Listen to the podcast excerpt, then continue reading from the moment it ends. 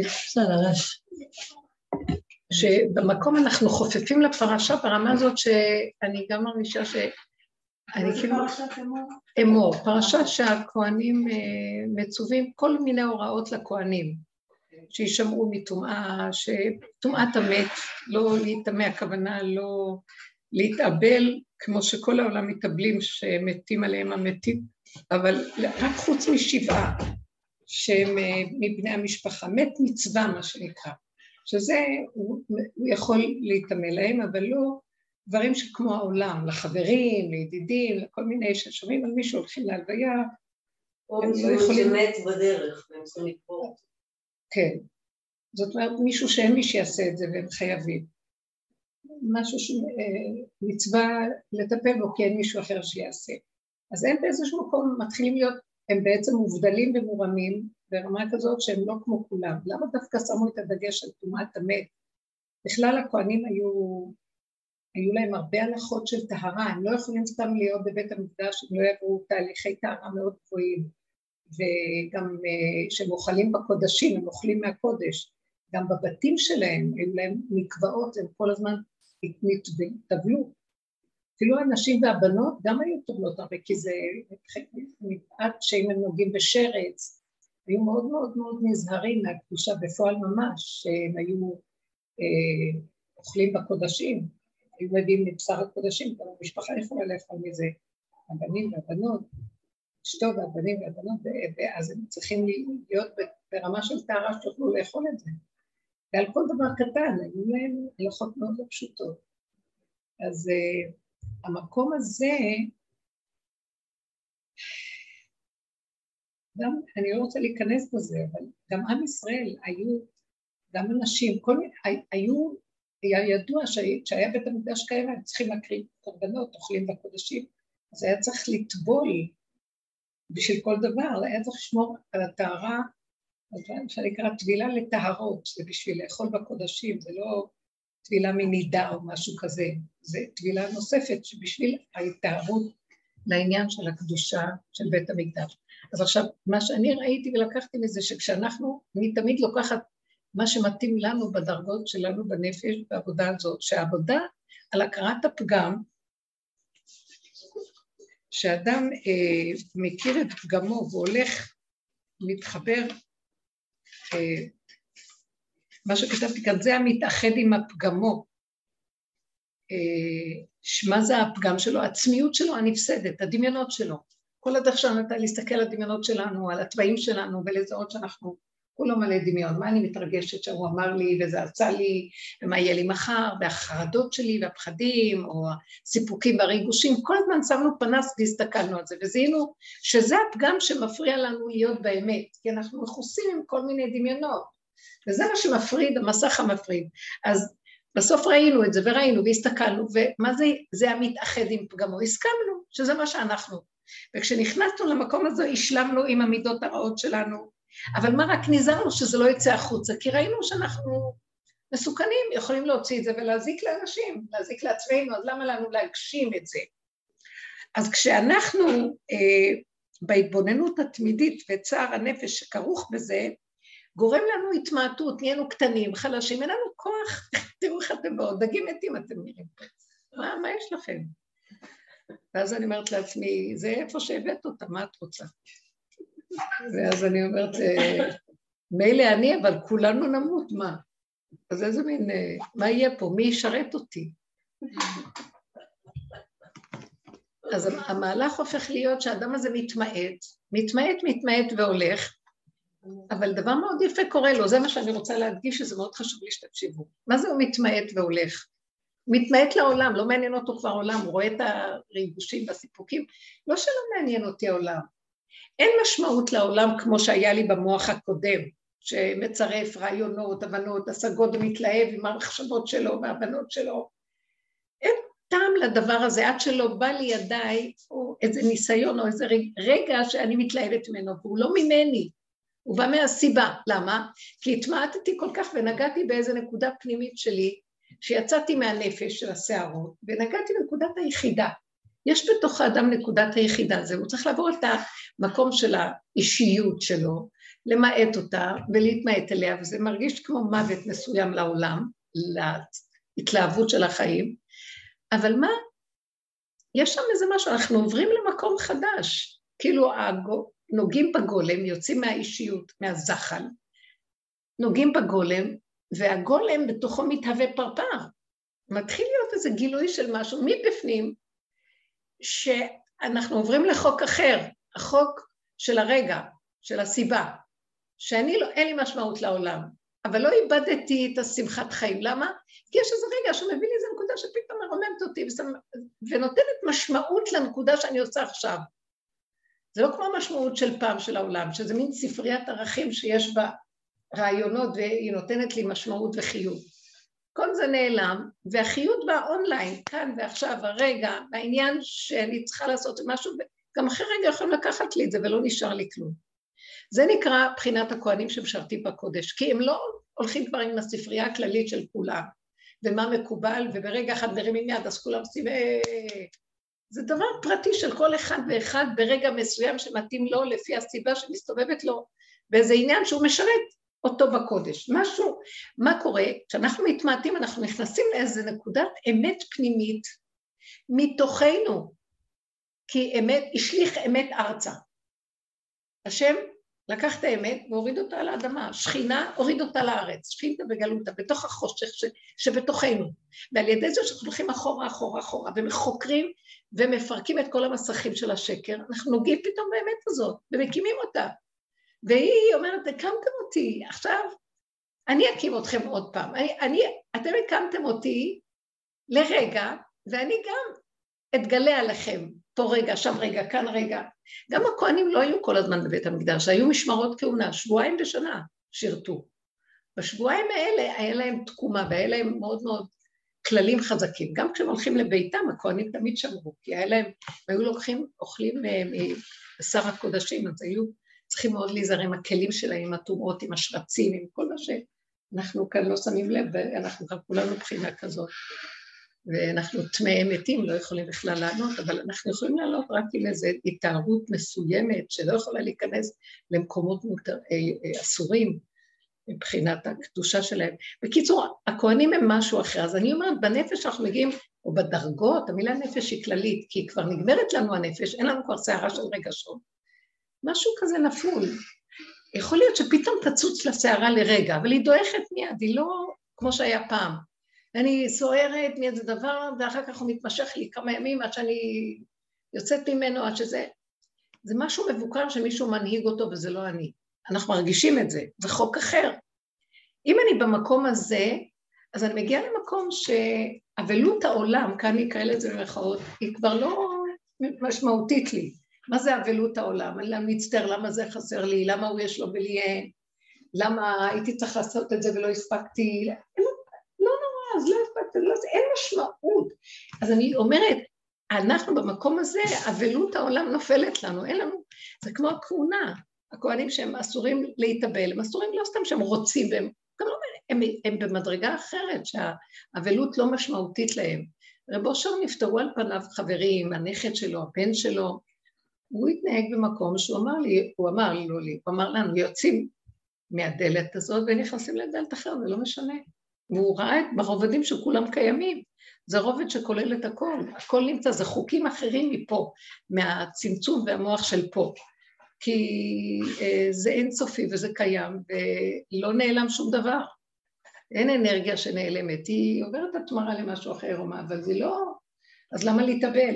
כי זה בדיוק התהליך שהיא צריכה לעשות, אז הכל מובן ופשוט, ועוז וחדווה במקומו, ואין לבוא אה, בלבוש סת לשער המלך, אי אפשר להיות עצובים, הם משרתים בקודש שער המלך, זה בקדושה, אי אפשר להיות בסק, בתענית, בצער וזה, אז הם אסורים באבלות, ואני גם ענפתי שאנחנו מגיעים למקום שאני, אין לי כוח להצטער, תגידו לי את הדבר הכי נורא, אני באמת מזוזת לרגע, ואחרי זה אני גם, זה שלו, זה לא שלי, אה, אני לא יכולה להכניס לפה משהו שהוא לא טעים לי, אפילו שאני מפרה, אני, אני אניח את זה, זה לא שלי, זה כאילו דבר שהוא לא קשר, אומרים לי זה לא קשר, אני ישר יוציא את זה, זה הכל מדויק, הכל אה, את לחם אישי השם הם אוכלים. אני כאילו מרגישה שאנחנו, אלה שנכנסים במקום הזה, הם מדויקים, שאנחנו לא אוכלים, משהו אוכל מתוכנו, השכינה שקמה,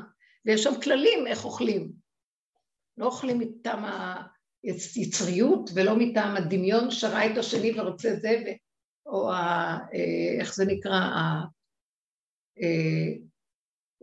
יש לזה, שבני אדם הם מכורים או מתמכרות, אוכלים מדויק, כי הסיבה מדייקת עם כל דבר, או מתלבשים מדויק, או כל דבר, יש פה, מש... המשמעות היא פנימית. אז שאני, שאני מדברת, על... אז כתבנו, כתבתי מאלון במקום הזה, והייתי בשמחה מזה, שאני מוצאת סימוכין לפרשה, למצבים שלנו. אבל זה היה היום אחרי מה שקרה בפיגוע הזה, ואז פתאום ראיתי שיש לי צער. אני, לא, השמועה הזאת, כי הייתה לי, אני שומעת הרבה דברים, אבל הפעם זה היה לי מאוד קשה, לא יודעת. ואז הבנתי שהוא אומר לי, אז יש גם מה שנקרא... מת מצווה. מת מצווה. את מחויבת באיזה מינה, ולעובדתו חמי אנוכי יושבת. ועם כל ההשגה הנפלאה של המקום שאנחנו נמצאים, אני לא יכולה, אני חושבת שהאבלות הזאת אוחזת בי, הצער, והשייכות, זה לא... זה כאילו, ואז היה לי דכתוך, ואמרתי לעצמי, בתוך הכתיבה, ככה, המחשבה הזאת עלתה לי, נניח בסביבות אחת, שתיים בצהריים שאני עוד כותבת, ואז אמרתי, אז זה לא מתאים להוציא את האלון השבוע, משהו כזה. אחרי זה שברתי והגעתי בדרך הביתה וזה, לחצתי על משהו וזה נמחק הכל.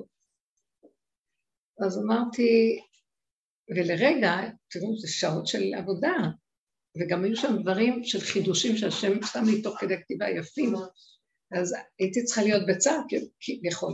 מה שיותר שימח אותי מהכל זה שגם לא היה אכפת לי. אתם מבינים, זה ממש, נכון שעכשיו אני נדרש להיות מת מצווה, גם למת מצווה זה לא אכפת לי, זה בסדר, זה קיים, אבל אני...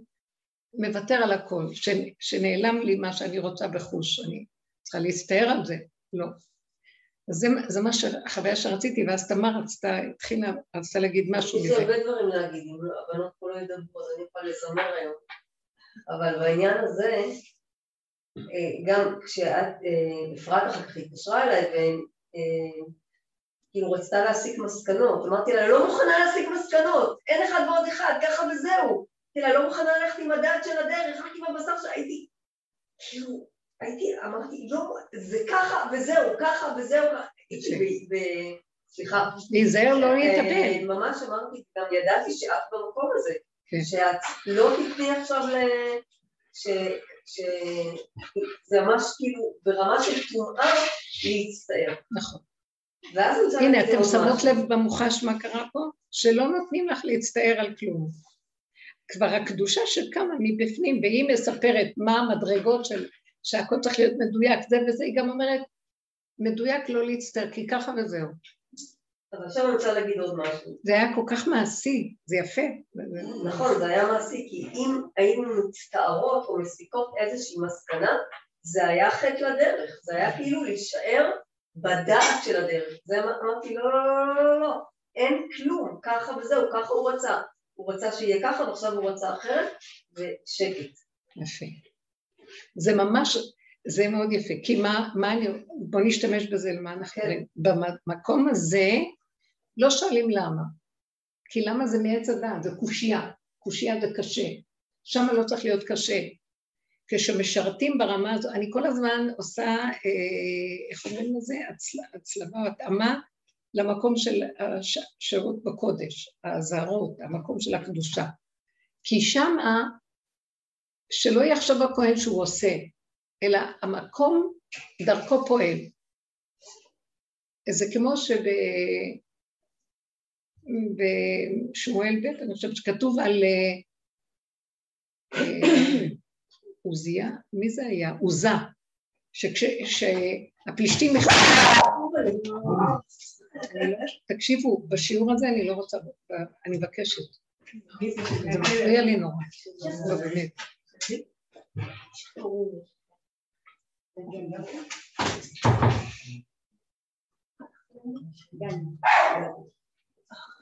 תקשיבו רגע, שהפלישתים שולחים את ארון השם על פרות, על עגלה, ואז שהוא מגיע, זה היה נראה שרקדו סביבו, כל עם ישראל, או אלה שבאו לקבל את פני ארון, אז כשהם רקדו סביבו, היה נראה שהעגלה, הארון עומד להישמט ממנה, ואז הוא זה, לכבודו לארון, רצה להחזיק את הארון, שלא חלילה ייפול, ארון הקודש יש בו את הלוחות הברית, את הלוחות השבורים וגם לוחות התורה, ואז הוא, הוא החזיק את היד שלא ייפול, והשם פרץ, פרץ בעוזה, הוא, הוא מת על המקום. למה? כי הארון נושא את נושא, מה אתה, אתה חושב שאתה צריך לשמור על הארון? הארון היה נושא את אלה שנושאים אותו, הם לא הרגישו את המשקל, את הכובד, את שום דבר. אתה רק עושה תנועה, אבל אתה לא זה שמחזיק. שימו לב, עד אחד זה מגיע. זה, זה מתחיל, אתם יודעים, באמת באמת, הלכה למעשה, אני מתחילה לפחד גם בתוך היחידה שלנו. הלכה למעשה, הכהנים היו נזהרים, יש שם הלכות חמורות, למה מפחדים היום על כל הנושא של הר הבית הזה, שלא יעלו, שלא בקדושה, שלא יפרצו, לעלות במקומות שהם אסורים, מבחינת הקדושה, שלא יבואו לידי חלילה כרת, שזה דינו של אדם שהוא אה, לא עיזה באפר פרה, והוא עולה, זה הכל, מה זה לא עיזה באפר פרה לפי הדרך שלנו? שהוא משתמש בעץ הדעת, כשהוא עולה למקום הזה, בשכל של עץ הדעת, זה יהיה מה, אני לא רוצה לחשוב במצב הזה, אני לא רוצה להשתמש בזה, כי ככה וזהו. אני לא מוכנה להכניס שום דבר אחר עכשיו, זה חילול הקודש כרגע. זאת אומרת, הכל כל כך מדויק, וסביביו נסערה מאוד. אז גם פה אנחנו צריכים לדעת שזה מקום שהוא דורש, אי אפשר להמשיך להסס וככה, ו... וגם זה כבר לא, אנחנו כבר לא במקום שבו נדבר על התוואים ועל המידות, וכל אחד יספר את הסיפור שלו, ועוד פעם נעלה ונראה את עצמנו, ומה עשיתי נכון, לא נכון. זה יוצא מהגדר, זה כבר, זה אי אפשר יותר להיגוע בפגמים ולעבוד עליהם, כי זה ההתבוננות. אין כוח לעבוד על כלום, כי זה עוד אני שעובד, זה עוד אני שמשיג איפה הנקודה, אלא שקט, ככה השלמה. כי אנחנו כל כך בגבול ואין אה, יכולת של שינוי. זה הכוח שמבפנים יבוא ויעשה. אנחנו צריכים להיזהר מאוד, לא לתת ישות עצמית שם, כי זה מבריח את השכינה, ולא רק זה, הוא יחטוף על זה גם, פחד. לכן אנחנו כל הזמן, אני רוצה להגיד איזה סוד, ביסוד חשוב. כל העבודה שאנחנו עושים אחורה אחורה, זה לפרק את הנפש, ואי עבדה נפש, כתוב. ויכול השמיים והארץ וחוץ פעם, שבת ואי נפש, מה שאנחנו אומרים בקידוש. בסוף היצירה של ששת ימי בראשית, והקידוש. שבת ואי נפש. רש"י אומר, ואי עבדה נפש. כאילו, נגמרת הנפש, אין נפש. גולם, הנפש זה עוד, יש... מדרגת נשמה, רוח, נפש, זאת התוואים, השערה, העבודה שעשינו על הנפש, והיו לנו הרבה שערות וכאבים, עד היום, מה? אבל שמגיעים למקום הזה של הגולם, וגם קצת כבר נכנסים לתוך השבת, הגולם זה כמו הכנה, והשבת זה כמו גולם, פשוט. מאליו הכל פועל, את לא צריכה לעשות כלום, כי הקדושה מתגלה בשבת, את רק מתבקשת שלא... לעבור על למתת מלאכות, שלא יצא לך ישות. למתת מלאכות זה עשייה עצמית, אני חושב שאני פועל, אני עושה, הכל נעשה מאליו. אתה לא צריך להראות כאן ישות ועצמיות, כי למתת מלאכות באות מהמוח של עץ הדעת, של האדם שחושב שהוא עושה, והוא לא יכול, המקום הזה אסור לו בכלל, כי הוא מפריע לקדושה להיכנס, שהיא הפועלת, והיא עושה את בלי החוקים שלנו. של כן ולא, טוב ורע, נכון או נכון, מותר אסור, זה מקום שהוא, קדושה נכנסת במקום אחר, וזה, החוק הזה הוא פועל גם במקום שאנחנו נמצאים עכשיו, לא לתת להיגיון להיכנס שם, וזה מאוד, תקשיבו, זה, זה להיות הרבה יותר חזקים עם העבודה עכשיו, במקום מדויק ודק, וסביביו נסערה מאוד, שלא נתפנק קודימה, אני לפעמים אומרת, המוח, מתפשט לי, מתחיל קשקש לי, אתם מכירים את זה? אני לא יכולה להרשות לעצמי, זה עורב אותי, אני לא יכולה להכיל את זה. או מה שנקרא דעות או הבנות או השגות, זה מסוכן. זה לא מקום של דעות. זה לא מקום שאנחנו יכולים ללכת בעולם, בפוליטיקות, בהבנות בזה. זה לגוע ביסודות התורה בדקות, גם כן כל התוספות והקפדות. זה מקום של תקומת השכינה. כשאנחנו מקימים את הכוח הזה, היא כבר פועלת בשבילנו. אנחנו אפילו לא צריכים לפעול. מה הכוונה? בלי כוח, אין כוחנות. אין, צריך להתגבר כוח, התלהמות, או ייאוש או כאב שלא הלך לי, כלום, זה לא קשור אליכם, שקט. תנו לי רק ידיים ורגליים. זה מקום דק מאוד, שאסור לנו להאמין במחשבות, אם אני אפתח את המוח שם, זה הלך עליי, זה מסוכן אפילו. אז זה מקום שהופך להיות, כי ככה וזהו, פועלים כי צריך לפעול, למה הלכתי וקמתי בבוקר? קמתי, הייתי צריכה לעשות משהו, ואחר כך ישבתי באיזה מקום שקט, כי אצלי בבית יש מלא אנשים, ולא יכולתי שיהיה ריכוז. אז הלכתי לאיזה פינה שקטה, וגמרתי את כל העבודות קודם, באמת אפילו לא הרגשתי שאני פועלת משהו, פועל דרכי, לא חשוב. וראיתי שלפי הסיבה רוצים שאני אלך בקרוב, ואמרת, אני לא אלך, ואני רואה שהסיבה מסובבת. וישבתי ועשיתי והכל, כי עכשיו הרעיון היה, את תעשי, תכתבי, תסיימי אפילו כמעט, ועם כל זה, זה שלי לא שלך. זה ייעלם וזהו. וגם לא יהיה לך מה להגיד, גם, גם את הצער שאת יכולה להביע מזה, הוא לא שלך. לא היה תגובה רגשית. לא. היה איזה רגע, ברור שהיה איזה רגע, ברגע שזה קרה אמרתי לעצמי, וואו, מעניין לאן זה נעלם. ואז אמרתי, לא, לא, לא היה לי, לא אכפת לי, לא אכפת לי. אז אמרתי, תגיע הביתה, תתקשרי לשיר, תדברי איתו, תדברי עם עוד מי שמבין בזה, ויכולים לעזור לך, כי אני מקושרת איתם במחשב. חשבתי לחזור אלייך, וזה ליד. אולי משהו שיעלו לי מהמקום שצריך, כי זה קשור גם איתם. ואז שהוא אמר לי שלא, בלתי אפשרי, כי כנראה מה שקרה, כנראה שלחצי על איזה משהו, לא היה שם אינטרנט, ואז זה נמחק לגמרי, לא היה גיבוי, לא שום דבר, לא יודעת מה היה. אז באותו רגע אמרתי, עשיתי את המאמץ, כי עשיתי את המאמץ לפנות למישהו מקצועי, והמקצועי אמר, אין, הפסד תקווה. אז אם אין והפסד תקווה, אין, לא היה משמעות לכלום. אבל זה לא קשור לזה שאמרת לעצמך, אולי עדיף שאני לא עשיתי את המאמר הזה? זה לא היה אולי. זה היה מין מקום כזה, שמשהו סותר פה, בין המקום הזה של האבלות הזאת, הצער הזה, לבין השמחה, זה מקום של שמחה.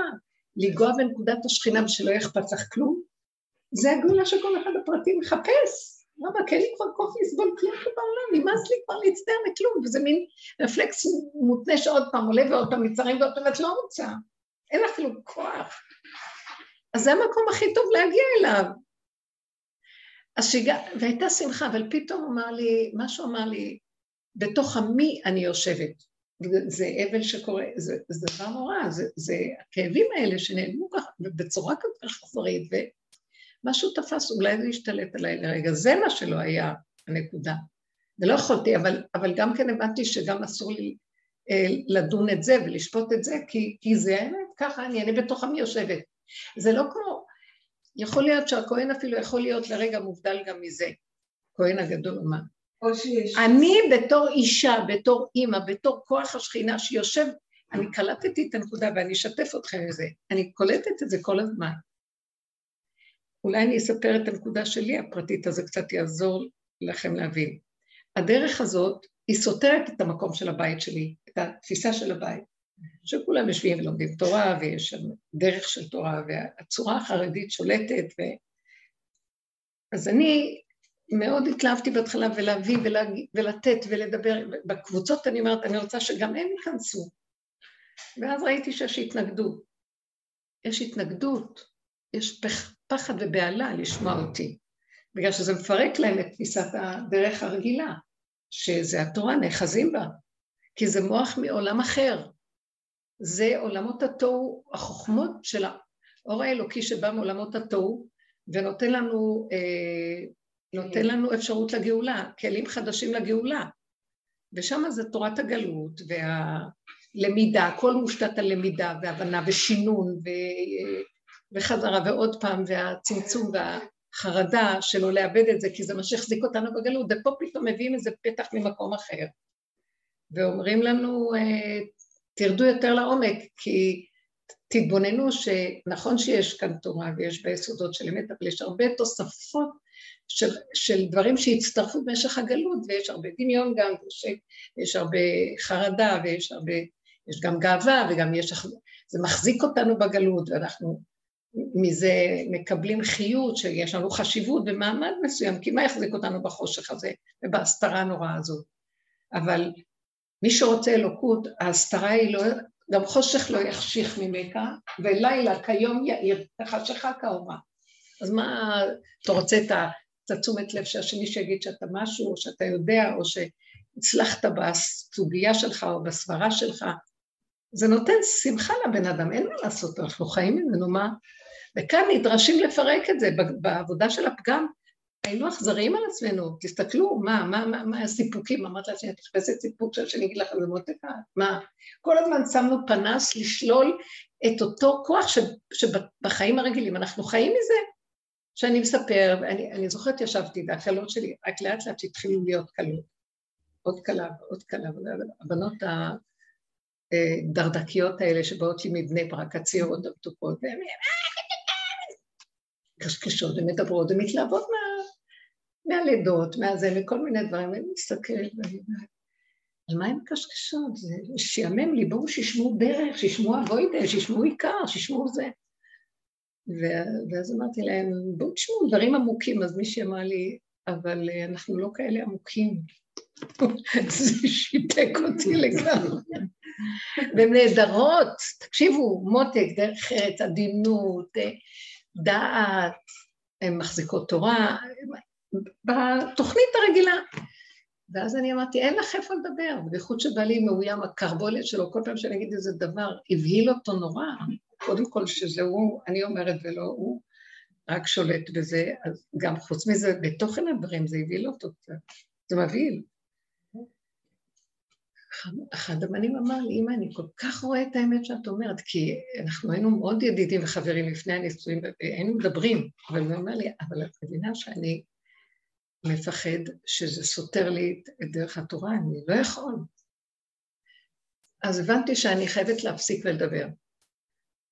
ואז במקום הזה שמתי לב, שאז כאילו שם, אומר לי, יש לך במות, מספיק מקומות איפה לדבר, מה? אז פה לא מדברים, פה, זהו. אז מה פה כן? אה, תשתמשי בהם, הם הלחם שלך, הם ירגיזו אותך, ואל תתרגזי. אה, תשרתי אותם, תפנקי אותם, תתני להם, תאריכי אותם, אבל אה, ירגיז אותך ההתנהגות של מה שאת לא רוצה, זה לא התנהגות שלילית, אבל אין בה את המעלה של אנשים של הבוידי, של עבודה. אז משהו ירגיז אותך, אז בכל אופן תתאמצי, תעבדי, תתפסי, תתאפקי, תעלי את זה להשם, תשים את זה עבודה, הם הלחם שלך. וככה התייחסתי כל הזמן. ואחר כך ראיתי שהיו לי רגעים שהגעתי, גם אמרתי, יאללה, נמאס לי, לא רוצה. אני לא יכולה כבר להכיל את הדואליות של החיים שלי. בחוץ אני משהו אחר, ואני צריכה לשחק אותה משהו. ואני משרתת את כולם. ולמה מי הם בכלל? מעצבנים גם, כאילו, מה, אבל... פתאום ראיתי שאני לא יכולה לברוח, אין לי לאן לברוח, לאן אני אלך? למדבר? מה אני אפרק? מה אני אעשה? היו לי הרבה שיחות כאלה פנימיות, והבנתי, אומר לי, זה מה שאני מבקש ממך. את לא יכולה לצאת למדבר ולעזור. את לא בחינת, גם בתפקיד שלך, יכול להיות שבפנים יכול להיות לך כוח של זכר חזק, סך, דעת, וזה. אבל בתוך הנפש, התפקיד שלך, זה כמו אישה אימא, בתוך חמי אנוכי יושבת, בתוך בני ביתה, לאן היא תלך? עכשיו האמת הזאת סותרת את בני ביתה, אז מרגיז אותי, וזאת אמת לאמיתה, מדהימה, אז מה אני אעשה עם זה? אז ראיתי שהוא אומר לי, זה, זה, זה ייאש אותי באיזשהו מקום, כי זה כיף היה לי לדבר עם החברות, וכל הזמן עם השיעורים, כשאני באה הביתה בשבת, וגם אי אפשר לי לארח כל מיני, זה כי המשפחה מגיעה. ואז אני מסתכלת ואומרת, אז מה נשאר פה? שאני בבדידות שלי עם הנקודה ואני איתך שזה, ואז הוא אומר לי, כן, איתי, תשתמשי בכל המקום הזה, לגלות אותי עוד יותר פנימה, עוד יותר פנימה, ו- וזה לא, הם רק האמצעי שתגלי.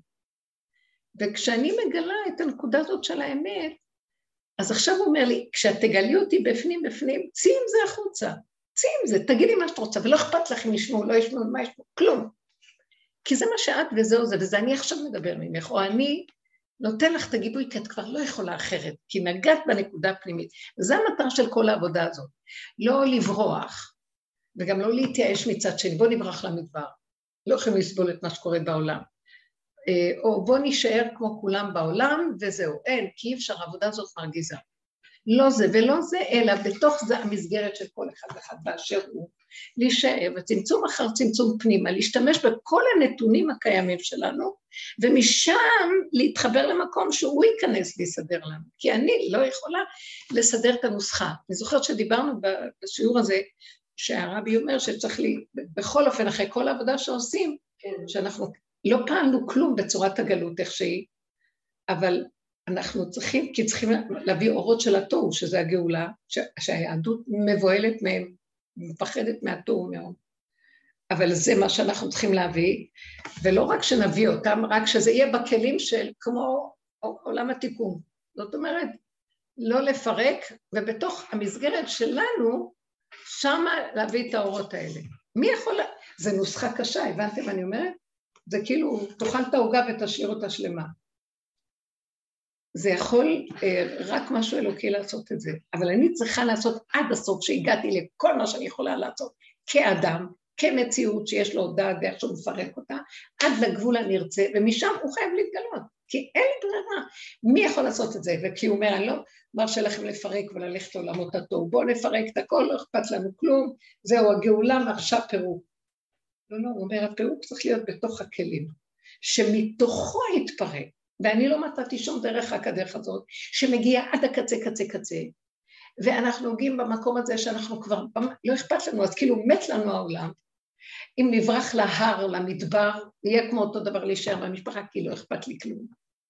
ובכל אופן, משם שאני נוגעת בקצה, יקום איזה כוח, שזה הכוח של השכינה, שהיא זאת שמרימה את כל הסיפור, והיא מפעילה אותי, היא מזיזה אותי, והיא חיה דרכי, אז לא יהיה אכפת לי כלום, אם יקחו את האלון, לא יקחו, אם המשפחה תגיד ככה או לא תגיד ככה, אם פתאום יצא לי איזה דבר שנשמע כפירה, אבל אני אצחק על הכל, כי אני יודעת שזה האמת לאמיתה, וזהו. כל מיני מצבים שקודם הייתי צריכה להתחשב, לא להגיד או לא לעשות, כי לא אכפת לי. וזה מקום חדש שהוא מתגלה עכשיו. ו... מה שאני מבקשת, מה שאני רואה במקום הזה שנדרש ממני, עוד להשיל את האחיזות האחרונות, כאילו בתוך עמי אנוכי יושבת, שאני אמא במשפחה, מה אני אעשה? שאומר לי, נכון, אני רוצה שתהי, האמא במשפחה זה תפקיד, אבל בלי מציאות עצמית שלך, אני אכנס בו.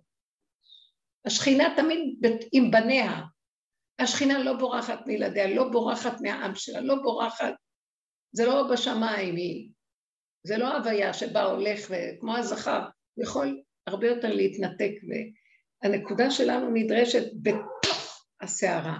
עם ישראל זה כמו נוקבה של השם, בתוך הגלות, בכל החושך, בתוך הפוגרומים, בתוך השואה והאינקוויזיציה, בתוך מה לא, שם עד שערו יהודים. מסופר סיפור שאני אמרתי לנו אותו פעם בספר התודעה של הרב אליהו קיטוב, אז הוא מספר שם על... באינקוויזיציה שסילקו את היהודים ממקורותיהם, או שאלו אותם על המוקד, או שהם הכריחו אותם להתנצר, או שהם שחטו אותם, ומי שאכל והלך, הלך. אז היה שם איזה יהודי שלקח את בני משפחתו, ועכשיו יצאו למדבר. היו במעמד גבוה, שירים, תלמידי חכמים, הכל, ועכשיו, אז הוא הולך עם אשתו והילדים, במדבר, עם קצת מה שלקחו איתה. אשתו לא מחזיקה מעמד, ומתפרקת לו בדרך, וילד אחר ילד מת לו בדרך, והוא נשאר בסוף לבד. כשהוא נשאר לבד, אז הוא מרים עיניים לשמיים ואומר, ולדבר עם השם, ועושה איתו כמו דין ודברים. תשמע, אם אתה חושב שעל ידי מה שאתה מעביר אותי, אתה תשבור לי את יהדותי, אז אני לא מקשיב לך, ועל הפעם וחמתם של כל האיסורים והניצון שאני עובר, אני יהודי יישאר. והוא הולך וממשיך והולך לארץ אחרת. חוצה את המדבר, הולך לארץ אחרת. זאת אומרת, החוזק הזה של הדיבור הזה,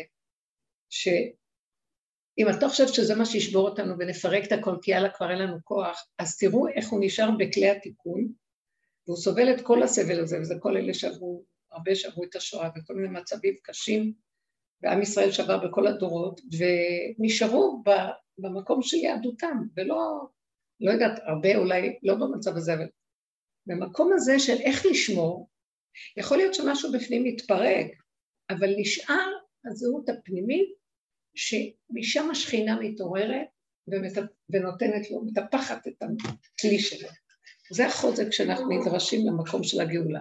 כי זה לא, כי בקלות אפשר לפרק הכל וללכת. מה? מה יש לנו לעשות פה בעולם? לפרק ונצפצף על הכל. אז זה לא חוכמה, כי אין לאן ללכת, אין לאן לבורח, אנא מפניך אליו. אני בורח, אנחנו צריכים לבורח לשכינה, לחוק. כי כשאנחנו נוגעים ביסוד השכינה, היא קמה ועושה לנו את כל העבודה, אז נגמר. זה לא עניין שלי איך לסדר את המוסחה הזו, כי אי אפשר לי בתור אדם ולצאת. יש מצווה ש... מצוות...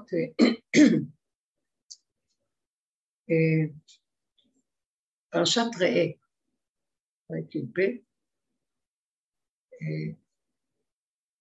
שישב, כשאנחנו נעלה לארץ ישראל כתוב, אז וקמת ועלית אל המקום אשר יבחר השם, לשכנות תדרשו בת השם, תחפשו איפה יהיה המקום הזה שהשם רוצה לשכון, איפה יהיה הגילוי של מקום בית המקדש, המקום של הגילוי, איפה תבנו את בית המקדש, והוא לא היה ידוע אז, היום אנחנו יודעים, זה ירושלים, ציון, הר הבית, אנחנו אז לא ידעו, היה משכן במדבר, ובמשכן שילה גם לא ידעו איפה לשים, בכל אופן, אבל בית המקדש, בית עולמים, לא ידעו איפה שיהיה, אז הוא אומר, זה ההוראה, לשכנות תדרשו בת, בת השם. יש גם את המצווה, ועשו לי מקדש ששכנתי בתוכם, שהיא מצווה. והלשכנות תדרשו, זה כאילו מה שהרמב"ם אומר, שזה בעצם אה, איך לעשות את המה, מה צריך לעשות לבנות מקדש, זה מצווה. והלשכנות תדרשו, זה איך לעשות את זה, מה הוא אומר שם? לשכנות תדרשו, תלמדו, תדרשו, תבקשו את האמת, חפשו אותה. תחפשו את מקום השכינה. אני מדברת עכשיו על העבודה שלנו. זה הדרך. תחפשו, תתבוננו, תכירו, שימו פנס, תגדירו, תיפלו, תקומו. תכירו איך אתם נראים, מה המסך המבדיל, מה מסתיר. תלמדו, ויש מקומות שלומדים איפה, מה, זה לעומת זה ואיך. גם, גם הסוגיה של איפה יהיה בית המקדש, למדו את זה ממה ש... מקראות שונים שכתובים בתורה. וכאשר אתם דורשים בכל לב את המקום, ובאת שמה, הוא יקום לעומתכם והוא יביא אתכם לשם. הוא אומר ככה, גם יש מקום שמפרשים את זה, תדרשו, יכול על ידי נביא, לכו תשאלו איזה נביא שיודע בפי רוח הקודש איפה זה המקום. אולי הוא יכול להתאמץ, לשאול את השם, לקבל מושגים. תשאלו בהורים והתומים של הכהן הגדול, לא. הוא אומר, אתה מצווה לש... דרוש ומצא. אתה תמצא את זה אם תדרוש, אתה חייב, המצווה היא לדרוש, כל אחד עם עצמו, לחפש, לדרוש, לבדוק, להסתכל, להתאמץ, ואז מתעוררת כנגדו השכינה, ו... ומראה לו, ואז יבוא הנביא ויגיד לו, אחרי שהוא מחפש יבוא הנביא ויגיד. דרוש ואתה מוצא, ואחר כך הנביא יכול להגיד לך. כשדברתי איתך. זה בדיוק אותו דבר מה שאנחנו עושים פה. אני מביאה לכם פסוקים בשייכות לדבר הזה. אני לוקחת משם סוגיות, כי היום נראה לי שאנחנו במקום שאנחנו מאוד קרובים, בעבודה הזאת של היחידה, אנחנו קרובים לגילוי הפרפר של קיום, תקומת השכינה, שזה... מקום, המקום הקדוש. אני לא נכנסת לשם, אני רק אומרת, אני תמיד לוקחת מהפסוקים במעט זה, אני לא רוצה להיות מה שאני מרגישה, וזה אני מרגישה ועובדת, אנחנו כולנו עובדים, ואני מביאה סימוכין, הנה, מחפשת בחורים ובסדקים את תורת משיח בתוך התורה הקיימת שלנו, כי תורת משיח נעלמת, מוסתרת, אנחנו צריכים למצוא אותה בתוך התורה.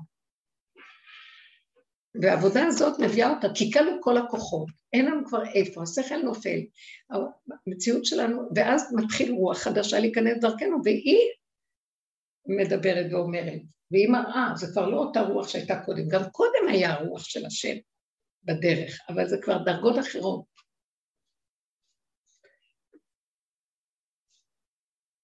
באמת אחרי שדיברתי איתך, אז אני רוצה להגיד לכולם מה הרגשתי, שבאמת הבנתי דרכך את המקום, כי לפעמים את מדברת ואנחנו,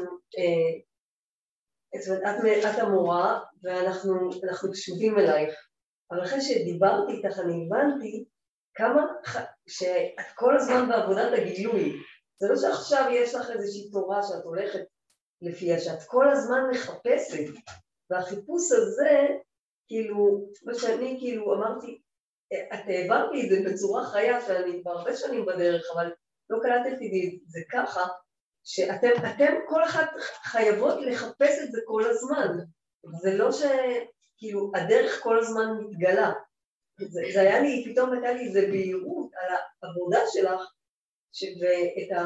את... את המקום של כל אחת מאיתנו, אני שמעתי את זה בהרבה... להתעורר, לא לישון, לא לישון מורילה. זה הכוונה שזה המקום שאנחנו נדרשים לו, זה כאילו המחנה לוויה לפני מחנה שכינה.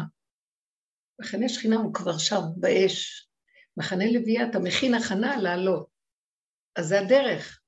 זה להפריד את הישן, את הקודם, ולהתחיל לקבל משהו חדש למה שמתקרב כבר.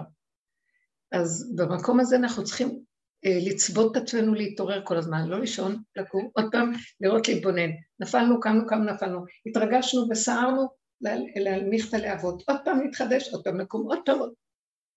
אני לא בטוחה אם אני ישנה, או אם השכל פשוט נפל. או ש... השכל באמת נשמעת. כן, כן, בין המקום הזה שאנחנו מתעוררים למדרגה יותר גבוהה, יש איזו שינה מסוימת לעולם הקודם, המוח הזה נופל, ודאי. נכנסים למקום של בויד כזה, זה כמו מוח שהוא... אז לפעמים נדמה לי שאו שהמוח נשמעת, וזה יופי, שהמשיך ככה, או שאולי באמת אני ישנה.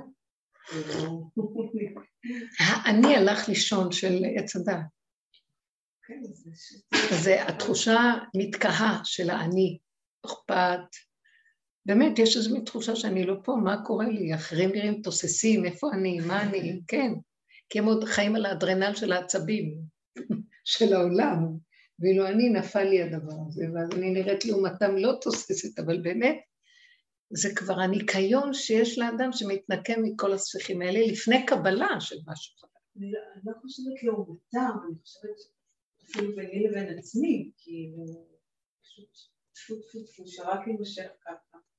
אין לי את הדרמות, תודה לאל. אוקיי, הנה, זה הנקודה שאומרים, אין סיפוקים, אין ריגושים, אין דרמות. כן, אז אפילו לא ברמת משעמם, זה פשוט...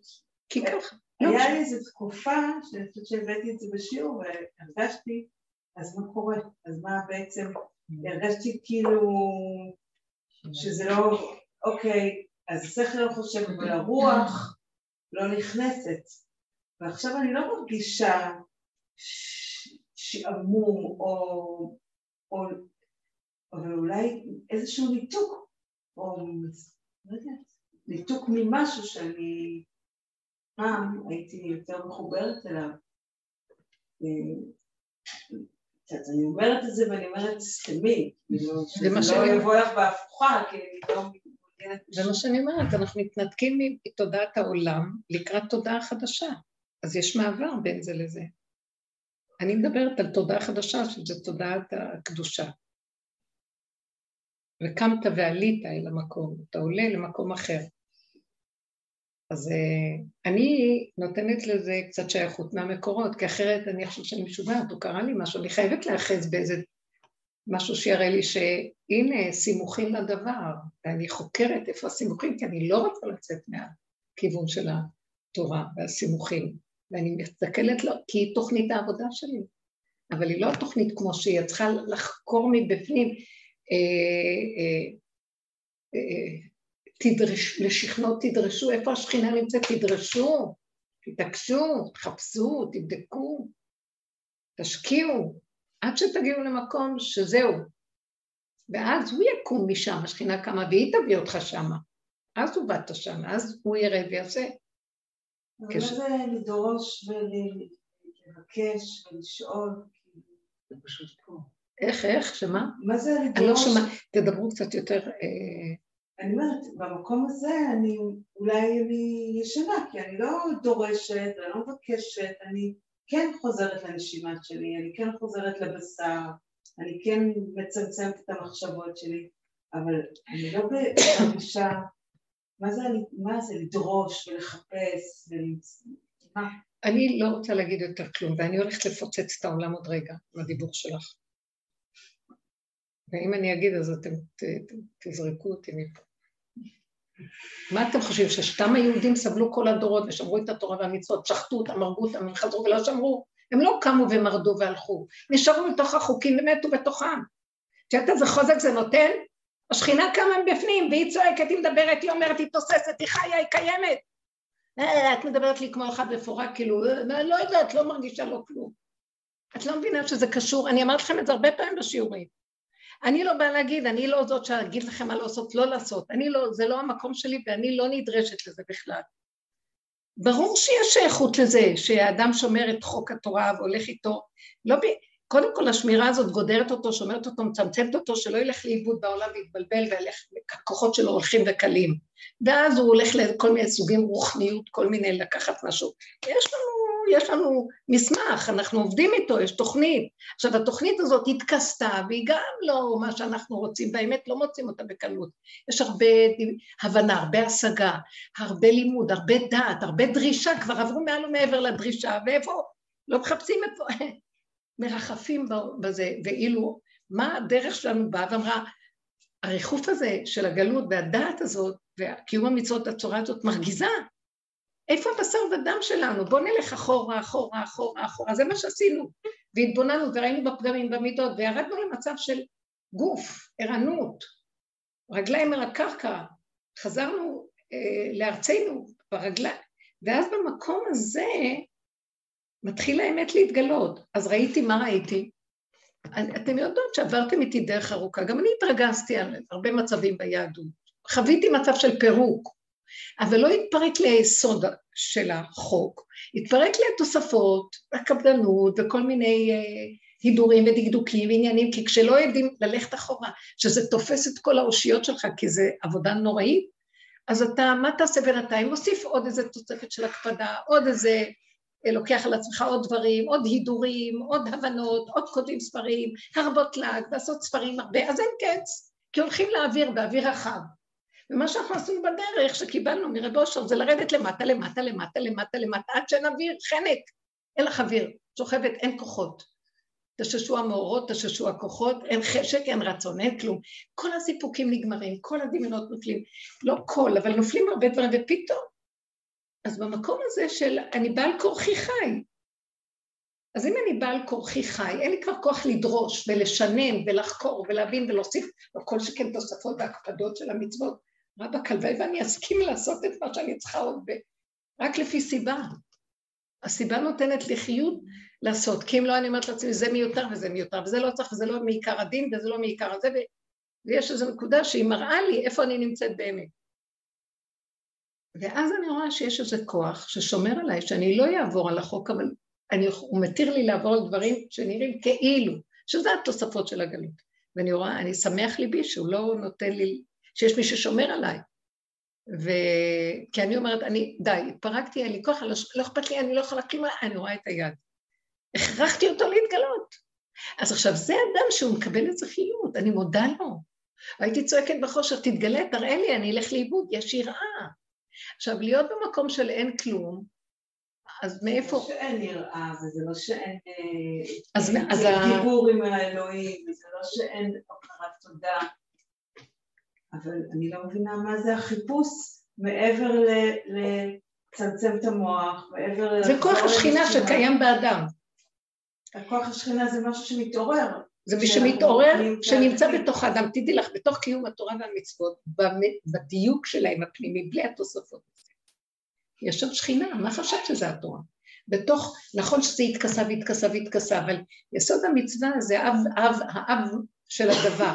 ביסוד, בעיקרון של הדבר, יש פה אור אלוקים, לא סתם, אבל הוא התלבש במילים ומילים ודיבורים וסיפורים ועניינים, וצריך לברר אותו ועוד פעם, והתרחבנו מאוד, ואז קשה למצוא את נקודת האמת, והדרך שאנחנו ממיינים, מביאה אותנו לזה, אני ראיתי את זה, אני, אני רואה אנשים שיש להם אש פנימית, של אש דת קודש, זה לא הדת, כמו שאני אומרת, דוס, זה לא זה, כוח השכינה שמקשקש בתוך הבן אדם, עכשיו השכינה הזאת היא יותר ויותר רוצה גילוי, אני, אני נפגשת עם קבוצות של אנשים צעירים, כמו ילדים, בני נוער צעירים, יש לי איזה משהו שאני קשורה איתו ואני רואה, אני פשוט מתפעלת מהחיות, זה פשוטים, פשוטים, פשוטים, אמיתיים, פשוטים, פשוטים שלא יתואר, התרבות של העולם לא נמצאת שם כמעט, תרבות המערב והזה, האמת, הפשטות, החוק חשוב להם, חוק התורה, וברמה אמיתית, איך אני אסביר את זה? זה את רואה שזה כאילו הילדים הקטנים, כמו בסיפורי רבי נחמן, הילדים, הילד והילדה בסיפורים של רבי נחמן, תמימות, דהרה, נקיות, אמת, אבל משהו שחי ומוביל, מוליך. כי אנחנו בעולם, אפילו יש כל דרגה והחוקים שלו, אי אפשר בלי חוק. בכל מדרגה יש סוגים של חוק. מה ששם ראיתי שחיים עם החוק, אבל בלי התוספות. אני מתפעלת מזה. ואנחנו עוד באים, עובדים לפרק, יכול להיות שמה קורה, כל אלה שעובדים לפרק, לפרק, לפרק בצור, יצוץ לו דור שאין לו את זה, ויש לו רק את הנקודה שאנחנו כל כך שופים להגיע, וכבר זה קיים, וזה לא משנה אצל השם, זה עושה, זה מקבל, זה לא משנה. זה דבר אחד. בחוק האמת זה הכל אנרגיה אחת, זה לא שייך לפירוט, כמו שאנחנו רואים, זה אני, זה הוא. יש רובד של חוק אמת שהוא אנרגיה, אנרגטי, חי. זה לא משנה כמו אצלנו פה. זה אני, זה הוא, זה הם, זה הכל עברים של אותו דבר. ויש שמחה לראות את זה, ואין קנאה. יש משהו ששמח לראות את זה, כל כך אני מעריכה. וואי, זה... עם לב חזק, פשוט, הכל תמים, פשוט, נקי, לא? אז יש, לעומת זה יש גם כאלה שבריחוף, ויש כל מיני סוגים, אבל כבר מתחיל להתגלות הסוגים האלה, הסוג הזה מתחיל להתגלות בעולם. וזה מה שאנחנו שואפים למקום הזה. וזה המקום שאני מתוודה לכם על העניין של בני ביתי, שאני אומרת לעצמי, יאללה, כבר נמאס לי מכל המשחק הזה פה. מעצמי אני אומרת, לא הם, הם לא. ואז אני אומרת, אין לך משהו אחר, רק תפסיקי לשחק, זה המסגרת, זה המקום, זה הזה, ותהי עכשיו פה, מה שאת במקום ש... שנמצאת עם החברות, במקום כמו פה, כמו שם, אבל כי לאן, מה תעשי? בתוך זה תעשי מה שאת רוצה, וזהו. תעשי מה שאת רוצה. פעם רב אושר אמר לי, את העיקר בבית. הוא אמר לי את זה. את העיקר בבית. נכנסתי אליו, ולא היה בראש שלי כלום, הוא ישר הסתכל ואמר.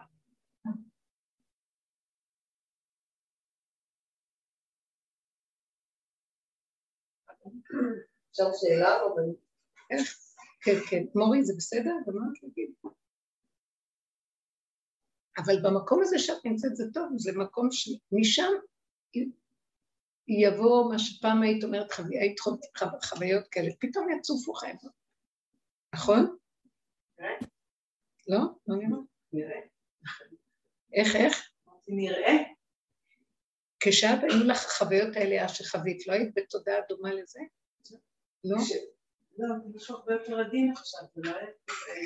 יפה, אני שמחה לשמוע שזה יותר עדין. זו האמת יותר בלי אורות, זה אמת, יתחיל משם, משם יתגלה משהו לרגעים, וזה גם, זה ילך ויתהר. שדבר מאוד יפה שאת אומרת, שגם לא אכפת לכם, לא יהיה שום דבר, כי גם איך שזה ככה בסדר, כי זה לא מצע, את לא בצער, גם הדמיון הזה של אורות, חוויות שאת רוצה גם נעלם, נכון? אין, לא, אין לי שום... כן, כי פעם היה לך רצון לזה.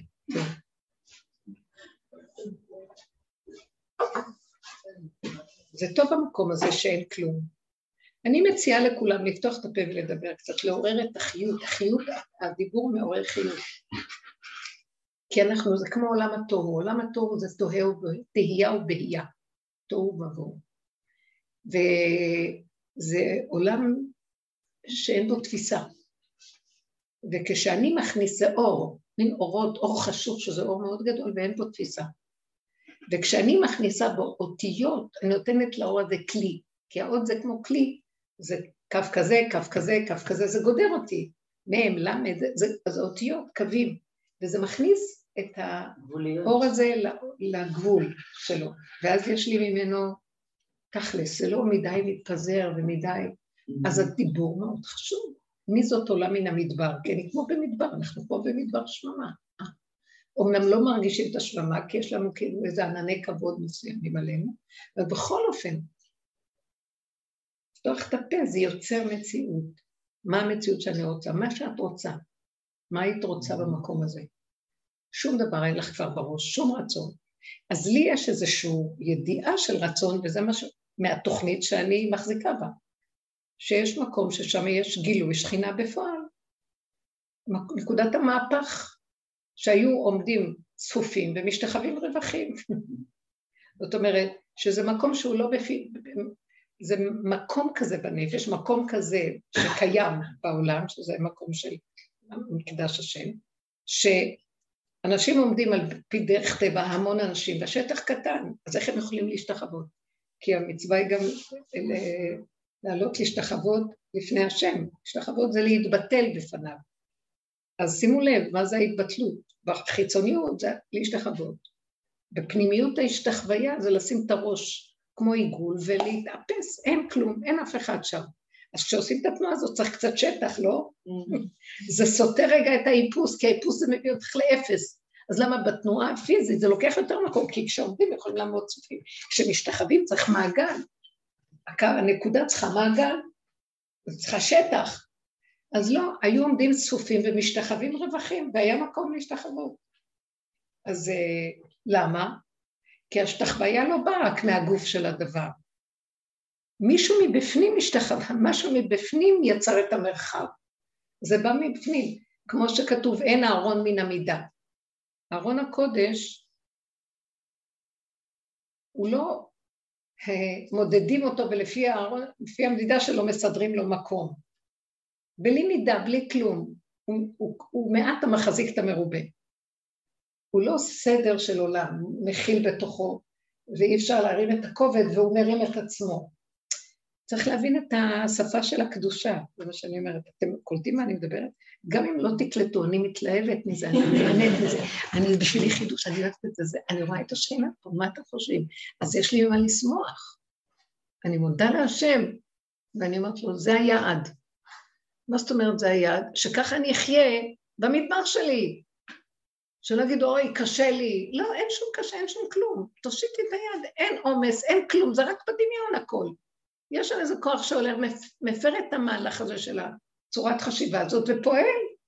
כאילו, איך יכול להיות? ברגע אחד נעשה כזה דבר. את לא מרגישה את הזמן, את המקום, את המאמץ, את זה, אין אחד ועוד אחד שווה. המוח הזה שמקשקש ויודע הכל מראש, איננו.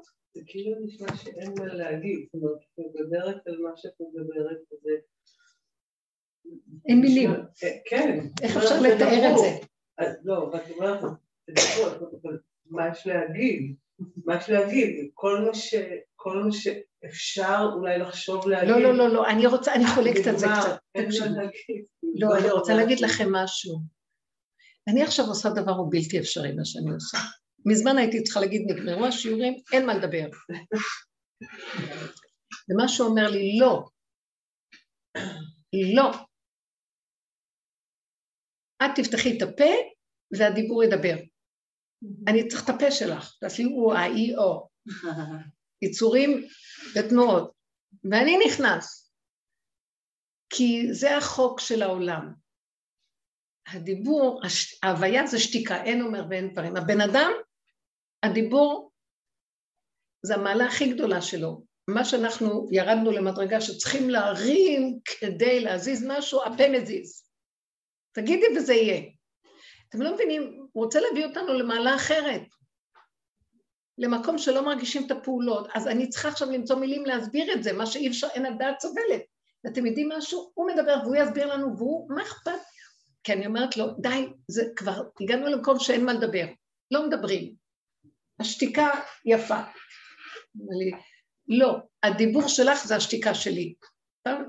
אמרתי לך, מה אני מקשקשת, מקשקשת, הדיבור שלך זה השתיקה. אמרתי לו, אני רוצה לשתוק, אומר, הדיבור זה השתיקה. זאת אומרת, זה השתיקה ברובד מסוים, שצריכה בעולם הזה לצאת בעברות והגיים ודיבורים. כי ככה זה, עד שנגיע לעולם הבא. כן, אז זה, זה מודד אותי, ואז אני רואה שמזה יש בחיות, וממשיכים להיות נטענים, כי החיות יורדת, ומה מה נעשה אם לא? ויש רגעים של שקם, אבל צריכים לתת את הזריקה בדיבור, כי ממה, מה, איך? יכול להיות שהשלבים היותר מתקדמים, הכל יהיה רק ממש מצב של רק שתיקה, אבל אני מאמינה, שהאותיות זה סוד בריאת העולם, זה דבר מאוד גדול האותיות, זה אורות אלוקיים, דבר נפלא ביותר. תקשיבו, יש מה שנקרא רלה שערים, שבספר עץ חיים חוקר את כל האותיות, וכל הצירופים של האותיות, במקסימום האפשרי שיכול להיות. זה מגיע ל... ביסוד, ביסוד של זה.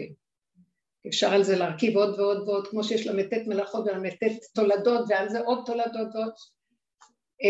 אז זה נקרא רלה שערים, רש למד א', מאתיים שלושים ואחת שערים, פנים ואחור, א', ב', ג', ד', ד', עד ת', ועכשיו ת', ש', רש, מה שנקרא אחור, ועכשיו צירופים, א' וב', א' וג', א' וד', כל האפשרויות של הצירופים. עכשיו האפשרויות של ב' וא', ב' וג', ב' וב', כל האפשרויות. התכלית הוא לקחת את השין תו ולצרף אותו לאלף ב', לעשות קיפול, שסופו יהיה קשור עם תחילתו, סוף מעשה ומחשבה תחילה. זה, זה, תקשיבו, זה מרתק, זה, זה מתמטי, זה כל כך יפה. של ספר? של האריזל, זה רבי חיים ויטל, שלא מזמן היה יוצא, שלו הוא תלמידו ראשי שכתב, אבל מזה יש בהרבה מקומות, ה, הלשם כותב על זה, יש עוד מקומות שיש, שלוקחים את השערים האלה ועובדים איתם. זה סודות מאוד, יש משהו יפה, החיבור של האותיות, הצירופים, עכשיו כל התורה כולה זה צירופים, של אותיות. ועכשיו בצירופים שיש לנו, נוצרו הסיפורים של התורה, כמו שאנחנו מכירים אותם. אברהם, צירוף, א', ב', ר', ה', אפשר גם,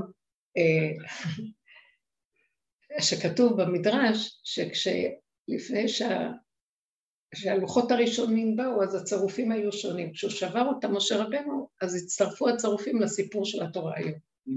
אבל יש, יש מאחוריו סיפור אחר, לא כמו שאנחנו רואים הדמויות האלה, המאורעות האלה, על העקרונות קיימים. עכשיו, לך תחקור אותם, זה מרתק. לך תחזיר אותם לרלה שערים. קח את כל, כל הצורפים, תחזיר את זה ליסודות. זה קשור לזה. ובאמת המקובלים יש להם כל מיני צירופי אותיות, שיש להם שמות קדושים, שאת אומרת, מה זה ה...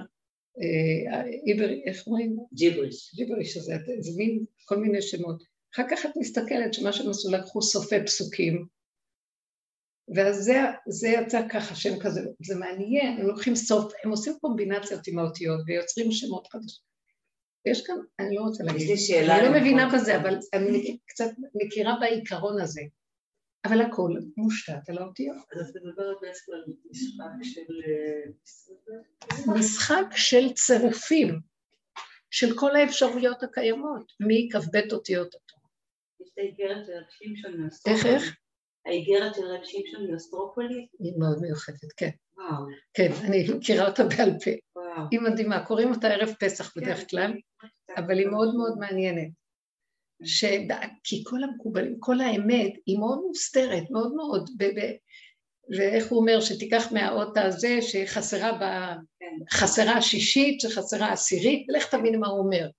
והוא מסביר לך את זה. איזה רוח להסביר את הדבר הזה, איך הוא קולט מה... זה מה שעושה איתנו, לא? הוא גם מצרף איתנו, כל האירועים שלנו, גם צורפים. אני אומרת לכם, שמה שאנחנו נגלה בסוף, רק שעשועים, הוא משתעשע באותיות, בתוכניות. הוא משחק, והוא נהנה מהמשחקים שלו. הוא פתאום כמו מוציא מהכובע איזה שפן, ואחר כך מוציא איזה משהו, והשפן זה נפש, וזה זה זה, והמון מילים והמון אותיות, ומאוד יפה, זה מאוד מרתק, מאוד יפה, וזה הסודות הפנימיים שהיו גואלים אותנו מהחיים, איך שאנחנו רואים תקועים בתוך הפרנסות, לוקחים ברצינות את החיים, כל לא יודעת מה, הדמות הזאת מרגיזה אותי, ואז זה עצבן אותי, והחיים לא נראים לי, ואין חשק לחיות, והוא אומר, מה יש לכם? הכל כאן תוסס, חי, איפה אתם משנים? אבל צריך להגיע לזה. הוא מוריד לנו את האור הזה, אם אנחנו דורשים, לשכנות תדרשו, תתעקשו. לא, אין ייאוש כלל, אין חידלון, אין כלום. אבל תהיו קשורים עם השורשים שלכם. כי שמה, לא סתם שאנחנו, אני לא מאמינה שזה סתם סיפור שסיפרו לנו שהיהודים הם משהו אחר. זה, בכל אופן, לפי מה, אני... יכול להיות שם אחד, אני תורא נגיד, בואי, רימו אותי. אבל בינתיים, אני מוזר, זה כזה עושה לי חיים טובים, מה יותר טוב? אני מרגישה שבאמת יש גם משהו מאוד עמוק, שאנחנו מצליחים להגיע לה, דרך הזאת היא גאונית, והיא מושתתת על התורה. אבל זה לא אומר בהכרח שהיהודים משהו אחר, זה שהיהודים צריכים לקיים מצוות, כמו שהיו רגילים. יכול להיות שנגלה עוד מעט מה זה יהודים משהו אחר. נכון. נכון, נכון, אין אפס. הפתח הזה ל... כן, כן, כן, את צודקת, אבל אני אגיד לך משהו. אני לא מרגישה... מי ששם... אני אגיד לך משהו, זה מה שהרבי אומר, שהעיקר הוא להתחיל לעבוד עם האורות של התור, אבל בכלי התיקון. הוא לא מוותר על זה, מה הוא רוצה להגיד? זה ששברנו באיזשהו מקום ואין לנו קשר עם כלי התיקון, הוא לרעתנו, כי אנחנו כלים שבורים, ונודף לנו. ואנחנו לא מבצעים, אם מחזיקים את האנרגיה טוב טוב ומעבירים אותה. ובתוך הכלים האלה שמחזיקים מדורות, שזה מרגיז, כי מה באמת, זה רגע, הלכות, בתוך הלכות. המקום הזה, אם אני מזהה, מבררת ומנקה עוד בנפש, דרגות פנימיות, עד שאני מנפה ונשאר לי האמת הפנימית, כאשר בחוץ לא נשבר לי הכלים, זה מה שהוא רוצה.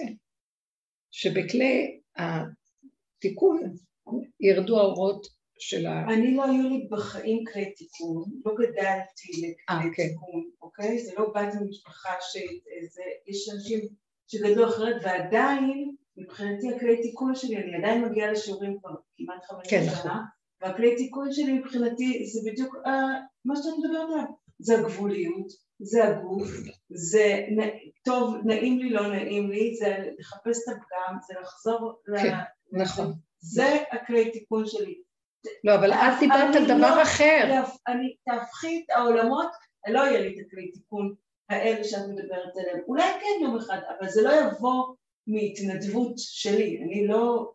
זה לא. לא, לא, את לא גם לא נדרשת לזה. אני רק עניתי לך על שאלה שאת אומרת, את יושבת רפויה.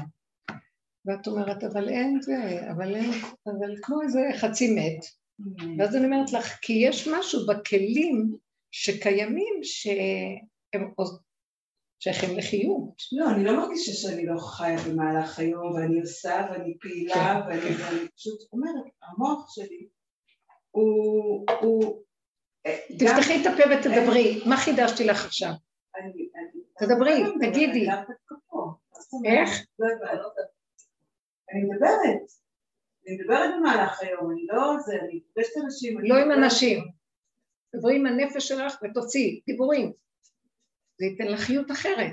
עכשיו זה חוקו של היהודי, אין כוחם עולה בפה, זה דברים ידועים. אצל דורות, פותחים את הפה וכל. תפסו אמנות תבותיהם, פתחו את פיהם, צעקו, דיברו, אמרו, אה, ציו. זו אמנות כזאת שיש אצל היהודי, הפה. כל התפילות, כל הגמרות, כל הלימוד הוא בפה. אז זה כלים מאוד טובים. אני לא אומרת, אני אמרתי לך שגם אני כשדיברנו הרבה בשיעורים, אז היה לנו אפילו כעס וחרון אף על כל ה... שיש המון שקרים בתוך כל זה, והמידות לא בדיוק מדויקות. ואנחנו... אז טוב, הכעס שלנו על המצב שם, שהרגיז אותי, זה אמר לי, טוב, אז תחפשי עבודה בפנים, כמעט מתרגזת כמה קשור איתך, לא? אז נאה דורש, נאה מקיים, תזבי אותם, לכי תחפשי פה. ואז נכנסנו בעבודה של הדרישה הפנימית, איך לפרק את כל הקלקולי מידות שלנו והטבעים, וראינו את עצמנו, אז עכשיו לאט לאט נגמלתי מלכעוס עליהם, מאיפה, מה שהרגיז אותי. התרגזתי למשל, בני ביתי, שאני אמרתי לכם קודם, למה הם לא מקבלים ממה כזה מעניין, כזה חי, כזה יש בזה, מה, מה, מה, יותר טוב לי לדבר על קשקושי העבדה, וכל מיני דברים של העולם הזה וזה, ואז הסתכלתי ואמרתי, זה שאת כועסת עליהם, ואת לא יכולה לסבול שהם לא מקשיבים לך, זה גם איזה נקודה שקשורה איתך, לא כן? עזבי אותם לגמרי, תשתמשי בהם שמרגיזים אותך לראות את עצמך, זה כל התרגילים שדיברנו. הרגיז אותי שהן לא מפונקות, יושבות, ואני צריכה לעשות דברים, ואז אמרתי, לא. אז אם את עושה, תעשי כדי לא לקבל שכר, ותעשי באהבה שאינה תלויה בדבר. בואי תעמלי על הנקודות האלה. אבל בגבוליות שלך, אז גם היה סבלנות ל... כן, אז השם נתן לי, כי בדרך שאדם רוצה ללך, מוליכים אותו, השתמשתי בזה להגיד, מה את מייללת שהם לא עוזבים לך? את לא רוצה, אל תזמיני, הזמנת, אז תעשי. ועכשיו, לא, בעל כוחי, אז אני אומרת, למה הזמנתי בכלל, מה אני צריכה? ורגע ישבתי בבית לבד, לפני שמזמינים, או שהם מתקשרים לבוא, ואני אומרת להם, כן, כן, כן. רגע קודם אני אומרת, לא בא לי עליהם, לא רוצה, ואחר כך הם אומרים, כן, כן, תבואו. ולמה אני אומרת להם, כן, כן, תבואו? כי הנקודה של האימא לא יכולה, ועוד דבר, פחד הנטישה, אמרתי, אז אני אהיה לבד, מה אני שווה לבד מול הזקן? לא, סתם אני צוחקת, אני אומרת, מה? אז, ואז אני אומרת, אז אם כן, זה בגלל לך את מזמינה אותם, אז גם אל תיעלה לי, מה הם לא עוזרים, לא עוזרים, שקט, תבדי, אז זה דיוק האמת, וגם, ואז אמרתי, אני עובדת, אבל למה את מייללת? תעשי, ואז ראיתי לאט לאט, נכנס אנרגיה כזאת שלא מרגישה את הפעולות שלה, זאת עבודה, להפיג את המוח הזה, זה עבודה שעשינו. להפיג את המוח המיילל, וכל הזמן מתלונן, ותמיד רע לו ומר לו וכל זה, זרקי, זרקי, אין כלום, זה לא הם, זה לא הם, רק המראה הם הזה, תראי, כל מה שדיברנו, זה מאוד חשוב, שעד שזה מגיע למקום שעדיין יש לי איזה משהו שמתסכל אותי בהם, עשיתי, ואז אני אומרת לעצמי, זה לא מולם, זה מולך, ואת והשכינה בתוכך, בורך, תגידי לו, הגעתי לגבול, כבר תשש כוחי, אני רוצה, לא יכולה כבר לשרת סתם את המצב הזה, אני רוצה שישתתפו בדרך. ואז אני אומרת לעצמי, מה הוא עונה לי? זה לא תלוי בהם. תוציאי את הדרך ככה. בא לך, תעשי מה שאת רוצה. למה את לא עושה את זה? את עוד מתחשבת בהם, שלא ייבעלו, תפסיקי להתחשב. כי עכשיו זה אני יוצא, והם לא ייבעלו. כי מול האמת כולם נכנעים באמת. כאן זה עוד היה מין רצון לאמת להסביר, עוד לדבר ולהורות. כאן זה, זה יוצא חי וקיים.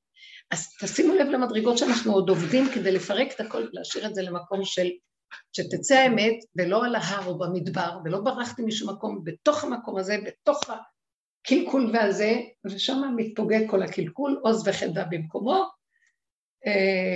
והשמן, החומץ דולק כמו השמן. מי שאמר לשמן שידלוק, יגיד לחומץ וידלוק. מתגלה כוח שהוא לא אנרגיה של חשיבה של העולם, כוח המהפך. ייחוד ההפכים, לא יכולה להסביר מה זה, זה דבר יפה, זה, אני, אני חוקרת את זה, אני מאמינה שזה מוריד את התודעה החדשה, זה מגלה אותה פה, היא תמיד קיימת רק כי היא מוסתרת, כל האנרגיות פה, כל העולמות פה, אבל זה מוסתר, כי תודעת הצדת לא נותנת, וזה מה שאתם עושים, אז להתעקש, ועוד פעם, ועוד פעם, ועוד פעם, ולהכניס את המקום בלי, ועל בשרי, ועוד פעם, לא גם נגמרה עבודה, אמרנו נגמר לנו עבודה, נגמרה העבודה של הפגם וההתבוננות מבחוץ כל הזמן פנימה. נשאר המקום שבינך לבינך כבר, יותר הרבה יותר. זה כבר לא המוח שרואה ודומה ודומה מתקן, זה גולם כבר, שזה עבודת הזחל, שהוא זוכה לפה, זוכה לפה, את הדעת טוב, את הדעת רע, ועובד עם עצמו. זה כבר, והעולם הוא רק סיבות בשביל לאפשר לו עבודה, אבל זה הגיע למקום שכבר, אין לי כבר כוח לבוא בטענה לעולם, כי זה לא קשור, אבל עדיין יש דברים שמרגיזים, ואז אני משתמשת ברובד הקטן הזה, למסור את זה אליו לגמרי, ולהגיד לו, אני לא, זה רק אתה. אין פה את הכוחות שאנחנו יכולים לעשות משהו, כי הדעת הזאת מתמוססת, והיא הדעת שעובדת, היא עבדות שהיא פרעו ועבדות, ונגמר לי המקום הזה, אז אתה חייב להתגלות, זהו, תראה מה לעשות איתי. אז הוא אומר, נכון, אז את יודעת מה שתעשי, אל תתחשבי באף אחד, תעשי מה בא לך, כאילו אין עולם ואת לבד עולמך, כי אני עוד מתחשבת, כי זה לא החוק פה להוציא את מה שאני רוצה. ואז הוא אומר לי, לא, זה מה שאמרו לי, בשביל של פסח יצאו לי כמה דיבורים חזקים, ובעלי אמר, אוי ואבוי לי, כפירה, כפירה, ואז, אני, ואז הבן שלי השני אמר, אמא יצאה מהארון, יופי, אמא יצאה מהארון, הם דווקא ספרו. וזה נחמד, כי יוצאת האמת לרגע, אחרי רגע היא נחבאת. בסדר, היא נחבאת הכוונה, האגו נחבא. לא מתרגשת, לא כלום יצא, נגמר, נגמר. את אטרקציה. איך? את אטרקציה. אני אטרקציה. לא לזה התכוונה. כאילו אמרתי, יאללה, תקפצו לי כולכם, מי אתם שאני כל כך מחשבנית? זה מהלך האחרון, שאומר, אל תחשבנו לעולם כבר. תפעלו בפשטות, לא כי אני באה נגדם או אני מולם להרגיז אותם, זה ככה זה וזהו זה, אכפת לי. לי שאלה על הגבוליות. כן. נגיד סיטואציה, נגיד, היפותטית סיטואציה, שמשהו מרגיז אותי, כן? קורה. קרה למישהי שפגשתי, אולי ילדים, בוא נגיד, אולי. בכל אופן, אז אני מרגישה איזה גבול שלי. אני יכולה להגיד את הדוגמה, אני אוהבת שחדר מסודר, והילד הוא בעולם הטוב, אז הוא אוהב את הטוב. אבל לי זה הגיע יום אחד לקצה, כן? עכשיו הוא גם בקצה שלו, כל אחד מאיתנו נראה לי אמיתי עם עצמו, ואני, זאת אומרת, כמה גבולות ספציפיים רוצה שהוא יעמוד עליהם, נניח, והוא לא, זה שובר לו, זה מרסק אותו, הוא רוצה את הפלגן. כאילו, אם כל אחד בגבול וזה מתנגש, מה עושים? שיתנגש לרגע וזה נגמר. לא להתרגש מזה שזה יתרגש. כי באמת את לא יכולה, הוא לא יכול, אז שיהיה, זה. אחרי רגע, זה דואך. זה היופי שבדבר, בעולם החדש שאנחנו נמצאים. זה לא שאנחנו עכשיו עלינו לאיזה עולם ריחופי, עולם כמנהגו נוהג. באמת, יש מה שנקרא, שזה מפריע בלגע לכולם, אני, זה משמח אותי לראות, אבל אתה לא במקום, אז הוא לא, ואני כן, אז לרגע זה יוצא ככה, זה יוצא ככה. גם אם, זה, זה מה שאנחנו היום מרשים לעצמנו, זה מה שאמרת, תרשי לעצמך, אומר לי, תרשי לעצמך לצאת, אני שם כבר. אם את יוצאת באיזה נקודת אמת, בנקודת האמת של החזקה, אז היא ניכרת, יכול להיות שגם הנקודה שלא אמת חזקה, והיא ניכרת, יבוא השם ויחריע ביניהם, אני לא יכול, בוא ניתן לו להתגלות פה, הוא יודע לסדר את ההפכים שלו. אמרת מקודם אבל על העניין הזה של תזדהו עם העצמי שלכם, אז זה כן משהו שאפשר לשים לב אליו. כן, נכון, אבל היא עשתה המון, נכון, היא צודקת, כאילו יכולתי, הרגע הראשון היה להגיד לך, מה אכפת לך, תתעלמי, תסתכלי על עצמך, תעזבי, תלכי לחדר אחר, עשינו המון עבודות כאלה, והגענו לגבול, והגבול מוציא עוד פעם את אותו שד. אבל זה כבר לא שד. הדלת והמם שמה, דם, נשפח, הדם שלנו כבר אין לנו, זה שין דלת, זה מם, כאילו באיזשהו מקום אני אומרת, אז יצא לי. ואז באיזשהו מקום אני בגבוליות הזאת, וגם אין לי אפילו חרטה, או צער, או איזו תחושת, זה מה שאמרתי, העבודה נגמרה, לחזור, להכות על חטא, להגיד לא, יצאתי מהפגם, לא אמרתי, הייתי צריכה לטפק, לא להתאפק, אין הייתי צריכה, לא הייתי צריכה, זה ככה זה וזה וזה, כמו שהיא אמרה. אין עכשיו להגיד, ההיא באה ואומרת לה, בוא ניקח מסקנות, מה לא עשיתי נכון שבגלל זה הלך לי ככה ונעלם לי, ולא היינו צריכים להיעלם, ולא צריכים, ככה וזהו. במקום הזה, נכון שיש יכול להיות דברים שאפשר להסתכל בהם, כמו הילדה המתוקה הזאת שהלכה לעשות שש פעמים תיאוריה, ואמרה, אני לא רוצה ללמוד, אני אלך ואני אלך, ואני אפול ואני אקום, ואני אלך ואני אלך, עד שאני אבוא. אני לא מאמינה בלימוד, אין דבר כזה ללמוד, שמעתם? זה חמודה כזאת, שהיא כל כך שלמה עם המקום הזה, שהיא הפסיקה בכיתה י' ללמוד, לא רוצה ללמוד, זה לא בשבילה, היא אומרת, אני לא מוכנה באינטליגנטית ברמות. היא קלטה נקודה, מה זה ללמוד עם המוח הזה? אין דבר כזה, זה הבשר חיים ולומדים. עד שיהיה, וזהו, בלי להתרגש, בלי כלום. זה כמו הנקודה, בלי להתרגש, מכלום. אז עוד פעם, אז עוד פעם, זהו. מאיפה בא המקום הזה? זה מוח אחר, יש לה מוח גבוה. מוח אמיתי של התחדשות. מי, מה, שש פעמים לא אצלו, יו, איך את יכולה שש פעמים לעבור עוד פעם ועוד פעם? אני לא סופרת את זה בכלל, אני לא זוכרת שהיה פעם אחרת קודמת, אני רק הולכת עכשיו ונגמר, עברתי טוב, לא עברתי גם טוב, מה אכפת לי, זה כמו הרגע הזה שאמרת לך, זה מה, צעקת עליו, צעקת רגע ונגמר, זה החוק החדש שמגיע, כי בתודעת עץ הדת הוא לוקח לאחד ועוד אחד ועוד אחד, ומצרף את הכל ושמח, וואי, איך אני ארם את הדבר הזה, זה נהיה מוות, זה גיהנום, ואנחנו, החוק החדש אומר, לא אוהב, לא נברא, התחדשות, חוק היחידה, היא יחידה, היא אחת, היא מתחדשת.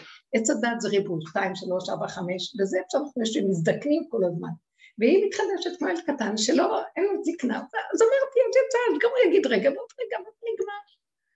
זה מקום חדש, הוא יפה, הוא נותן חיות. ו- וכל אחד חוזר, אני אגיד לכם שמתגלה הכוח הזה, גם הילד יתחיל לראות את הטוב עבור שלו, והוא יקבל קצת עזרה לטוב עבור. גם את תתקפלי ותחזרי ותגידי, טוב, טוב, טוב, לא להעיר, ויהיה לך כוח להעלים עין ולא לשים לב לדברים, כי עוד המצב הזה רגיש, אז את רואה יותר כל דבר. כן, אחרי לידה וזה, ברור. אז זה בסוף, מזל טוב. בסופו של דבר, זה המקום של הגילוי שלו, הוא נותן לנו להכיל את המציאויות בצורה אחרת, ממה שקשה לנו את הכלים והמוח שלנו שולט בנו. וזה המקום החדש היפה שהולך ומתגלה.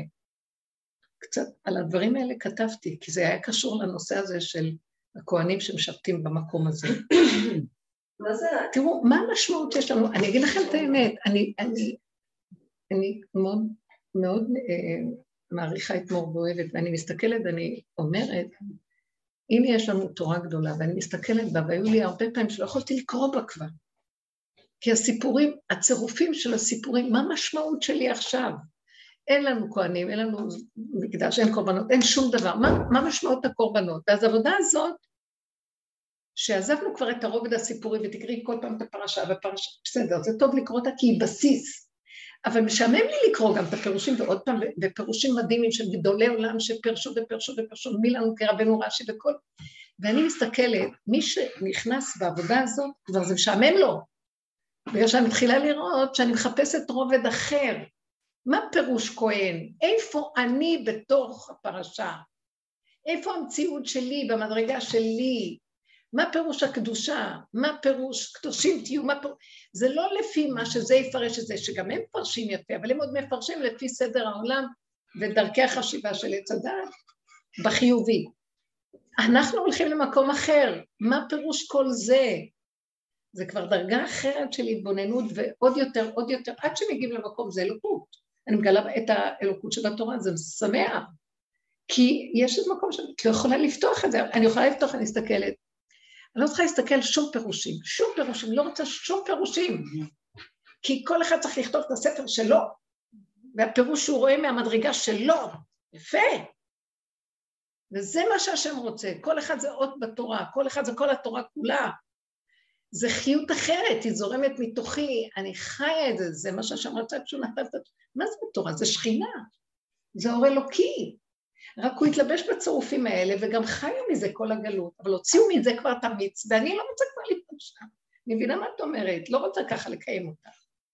אבל כשאני מגלה בה את הפן הפנימי, אז זה נותן לי חיות מדהימה, כי היא אין סוף, והיא נצחית, ויש בה הפוך בה והפוך בה, דחו לבה. אין לי לאן ללכת, למה שאני אלך עכשיו לאיזו חוקה של מישהו אחר, או חוק האוטומני, או לחוק הבריטי, אני לא יודעת. עולם שתראה חוקה באופן. איך, איך? למה שנלך לחוקה באופן כללי? כל זה מדברים על העניין של גולם, ועל לרוקן את הכלי, ולצמצם, להוריד את הצדה, ולחזור למקום של הנשימה, ולחזור לבשר אחת. אבל זה כללי מאוד. זה לא כללי. אני אגיד לכם את האמת, עם ישראל קיבל תפקיד אחר. אני אגיד לכם, כתוב אורייתא קודשא בריך הוא חד. כתוב גם שהשם... יגאל אותנו, יגאל את עם ישראל ואת העולם, בניגוד לשכר ועונש וטוב ורע ולא וכן וכל הדבר הזה. מאיפה? מכוח הברית, כי ככה הוא הבטיח לאברהם אבינו, הוא לא הבטיח את זה לנוח, הוא הבטיח לו שלא יהיה מבול, זה הברית שהוא קראת עם המבול של העולם, אבל עם אברהם אבינו הוא קראת איתו ברית, שזה בניגוד לכל טבע העולם, אומר לו, צא מהצטגנינות שלך, אין שכל, אין אחד עוד אחד שווה של העולם. אתם שייכים למקום אחר, אתם שייכים אליי. ישראל נחצבו מתוכיותה של השכינה. אז זה מקום אחר. ועכשיו, כל העולם בידיים של ישראל להביא אותם לאותו מקום. אבל קודם כל אלה ששייכים למקום הזה, ויש כעס של העולם עלינו, באופן תת-הכרתי, כי אנחנו מביאים אותם למקום הזה, כי כולם רוצים להתאהב. ומשיח יגאל את כל העולם, אבל זה קודם כל צריך להתעורר דרך המקום הזה של אלה שעבדו וסבלו והסתכלו, ויש להם כלים, ועם ישראל בכל הדורות, אם באמת נשארנו קשורים. אז מהמקום הזה יבוא גאולה לכל השנה, אבל קודם כל שאלה ש... ששייכים להם דבר התעוררו, אתם מבינים? כי יש להם את הקודים לזה, מתן להם. כן. נזכרתי למשהו שסיפרו לי שבטח עניין אותך לשמוע, שהתחילה עכשיו לאחרונה זו תופעה של אנשים, של גויים, שקוראים לעצמם בני נוח, והם הם, הם לא נוצרים ולא לא לוקחים, לא משתייכים לשום דת, הם רק שומרים שבע מצוות, שבע מצוות, וכל הרבנים החכמים שלנו מבחינתם זה זה הסמכת. נכון, הם לא מחויבים יותר. ברור. זהו, אז יש עכשיו מבחינה. ובכל מקרה הם שומרים על אנשים. מה, מה היא שואלת? היא שואלת מה הם, לא, לא יהודים. רואים, אז איזה שבע מצוות? אה, יש מה שנקרא שבע מצוות בני נוח. שבע מצוות מה הם? לא, אמורים לשמור. זה כתוב, אבל לא לשפוך את הדם, לא לאכול על הדם, לא לנעוף אשת איש וכל זה. כן, אוקיי, אוקיי. מוסרי, דברים שמוסרים, למה על הדם? כי הדם הוא הנפש של האדם, אפילו אם זה חיה. אסור לאכול חיה על הדם, כי הדם הוא... יש בו משהו אלוקי, הוא חיות, אפילו של בהמה, אסור לנו, אדם כשרואים, שופכים, מכסים אותו באפר, דם האדם באפר, גם דם העוף שאנחנו שופטים אחד, יש כבוד למקום הזה, ש... אז זה, זה, הכל חוזר למקום הזה, כן. כן, כן, אז לכל שכן, שכאן יש תרי"ג מצוות ופה יש שבע, עכשיו תקשיב, ככל שאדם הוא מתקדם, בדרגה הפנימית שלו, יותר חוקים יש עליו. מהי ההתקדמות שלו? זאת אומרת, לא שהוא מתקדם, אלא ככל שהוא לקח עליו יותר עול, אז מעלתו היא אחרת מאחד שאומר רק שבע. כמה אתה לוקח? שבע, אני לוקח עשרים, אני לוקח, אני לוקח שש מאות שלוש עשרה. זה, כמו, זה כמו שמוכרים בספר התורה, כמה עוד מוסיפים. אבל לא נתמדב לקחת. לא, אז זה המעלה הראשונית, שאמרנו נעשה ונשמע, אחר כך רצינו לברוח, אז קפה עלינו, מי יכול לקיים כל כך הרבה מצוות, זה לא רק המצוות, הוא הראה להם שיש בכל מצוות כל כך הרבה תתי מצוות וכזה, אז כולם רצו לברוח. אמר להם, זהו, כאן תהיה קבורתכם, אתם כבר התחייבתם וזהו. כי זה המקום שעם ישראל מחויב יותר, וזה באמת לפעמים נראה, שמה צריך את כל זה? זה מרגיז, ורוצים לפרוק. אז כל העבודה שלנו, אנחנו מפרקים, אבל מבפנים. לא לברוח מהמציאות שלנו, מבפנים לפרק. זה מאוד מתוחכם, בשקט ומבפנים אתה מפרק.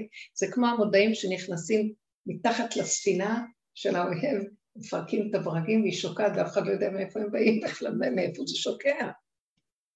משהו יפה. חכם, זה דרך עקיפה, עית, נתיב עית לא ידעו, זה משהו, דרך שזאת שעוקפת, ציר עוקף והוא עושה עבודה מאוד טובה. כי אם תלכי ככה מול הזה, לא יכולים, לא יכולים לעמוד מול ההתנגדות שיכולה לקום. זה מה שמצאתי, שהייתי צריכה להיות מאוד סבלנית עם בני ביתי, מאוד מאוד מאוד, היו לי כאבים גדולים. והלכתי וכאילו, אמרתי, גם אני מכיסה לפניו יתברך, הוא נותן לי. אנחנו, אנחנו מחלים את, את, את הבריאה ואת ההתנהגות שלנו, והיא ממשיכה לתת לנו אוויר וחיוך וזה. אין, צריך סבלנו. ואין מה לעשות. ואם יש איזו דרישה, זה לא יהיה הכעס עליהם, זה עליי, אנחנו עושה סבלנות עליו, ולעבוד ולהתמעט ולקבל ולא... והכל צריך להיות רק מפה, בחוץ הוא רק מראה להראות לנו את המקום הזה, וזה מעלה של אנשי אמת, זה לא הולך ככה, זה קשה, כי עלמא דשיקרא, וכאן נדרש שריר מסוג אחר לגמרי, שמאיפה תוציא אותו, וזה קשה, כי קמים, נופלים, נופלים, קמים, ועוד פעם ועוד פעם, והעובדה שאנחנו ממשיכים אחרי כל כך הרבה שנים, ויש הערה בתוך זה, אז זה מה שמשמח אותנו ומוליך אותנו, ולא להתייאש חלילה. כי העולם, אין, אין מה לקחת, אין, כל uh, מעוות לא יוכל לתקון, התודעה של העולם, אבל העולם יפהפה, התודעה שלו, תודעת העולם הולך לה בו משהו חדש, זה כבר תודעת עשה, זה כבר לא, אין בה כלום, היא טיפשה, היא מחלה, ימותו ולא בחוכמה, אנשים מתים ואין אין שכר על זה, של מה? סתם. אנחנו רוצים לגלות את חוקי, החוקים של האור החדש פה בכדור פה, וזו חוכמה מאוד גדולה, השמיים שמיים להשם, והארץ נתן לבני אדם לעשות ממנה שמיים, שפה יהיה השמיים, שפה יהיה התודעה החדשה. רבו שרי אומר, עולם הבא זה פה, עולם האצילות זה פה, לא שמה, זה, זה פה, בכ, בכלים הקיים, בבריאה הקיימת, אבל הנה זה שכל חדש, וזה מה שאנחנו עושים, מחלים, אנחנו מוחקים את העמלק הזה, מוחקים אותו, עוד נדבך של הבלים, עוד נדבך של דמיונות, עוד זה, עוד זה, עוד זה, ומלמטה, לומדים באיזה נקודה, הגעתי לגבול, אין לי מאיפה, מאיפה. בפסח אמרתי לכם, הרגשתי כמו מוות, עובר מוות, זה, זה, זה, מיטה כזאת, של מיטת המוח, מיטת הרגש, מיטת הגוף, אין כוח לכלום, ואני לא מבינה מי זה פעל, ואיך בכל אופן התנהלתי, ושום דבר לא היה נראה כלפי חוץ, ואני יודעת מה אני הרגשתי. ואז ראיתי שהכלים של ההתאמנות של כל השנים עומדים לי במצבים האלה שאני לא אתרגש, אני לא כלום. אז אם אני מת, אז שהמת יקום ויפעל איכשהו. אם, אם לא, אז שיצנח, הוא לא צנח, אז שיפעל. לא להתרגש מכלום, גם לא מהמקום, אפילו אוויר לא היה לי. משהו נסתם לי, לא טעם, לא ריח, לא כלום, כמו מת שאין לו... ואז אמרתי, בכל אופן, משהו פעל דרכו, זה מין גולם כזה. עד שבקע לו השחר, בשביעי של פסח קצת, איזה אוויר נכנס לאיזה אור כזה של משהו, לזמן קצר, הוא לא חשוב, אבל זה, מה ראיתי? שלא התרגשתי גם מהמצב הזה. מורה, לא התרגשתי מזה, אבל עוברים. אברהם העברי, עובר, מה הוא יעשה? רוצה לקחת אותי, שיקח. רוצה שאני אנשום פה, לא. זה היה כמו, בפסח יש תחיית המתים, אומרים, טל תחייה, הלוא יצחק נשחט בפסח, עלה על העקדה ולא ממש, וחזרה לו נשמתו, אז כאילו ככה הרגשתי כמו נטע, וחוזר איכשהו. אז אם הוא רוצה שיקח, אם הוא רוצה שהוא משאיר, מה שהוא רוצה שעשה, זה לא אכפת גם. זה מה שגם תמרי אמרה, שהיא, מה זה חשוב בעצם במקום הזה שכן ייקחו את העלות או את ה... לא, ישר, כן, ש... לא משנה כלום, ככה וזהו. עכשיו אנחנו נדרשים למקום הזה, ולא לתת בזבוז אנרגיות על התרגשויות יתר ומוחות וחשבונות, והמוח עוד תוכן, אל תחשבו, הוא חזר לי עוד פעם, אחרי שהוא מת, והייתה איזו תקומה, גם הוא קם. זה מרגיז, לא? אז למה הוא ממית אותך? אה? למה הוא העמיד אותך? זה לא... זה כאילו, אני אגיד לכם מה קרה פה. נכנס איזה אור חדש, והאור הזה העמיד את מציאות הגוף, לא, לא, לא הגוף, את, את התודעה, ש, את הספיחים שעוד בתודעה, וכשהתודעה הזאת מתה, זו התחושה של מוות, לא מתנו, אבל התודעה הזאת מתה, זו תחושה של חידלון. אז למה הוא מתיש את הגוף? כי זה, כי מה שמחזיק אותנו בעולם פה זה אדרנל של עצבים, ונראה לנו שיש לנו חיות, הקפה, החיים פה, והוא לקח את כל זה, לא היה לי טעם בכלום. קודם כל בפסח קשה לקנות דברים, ולא יכולתי לקנות את החלב הביטרי שאני אוהבת, אז אין, נגמר לי הקפה בקיצור. אבל אני אגיד לכם, למה שגם אני חשבתי שאולי בגלל זה, אבל זה כבר היה שלושה ימים לפני פסח המצב הזה, והיה לי את החלב הזה, זה לא היה רק, הייתה לי הוכחה.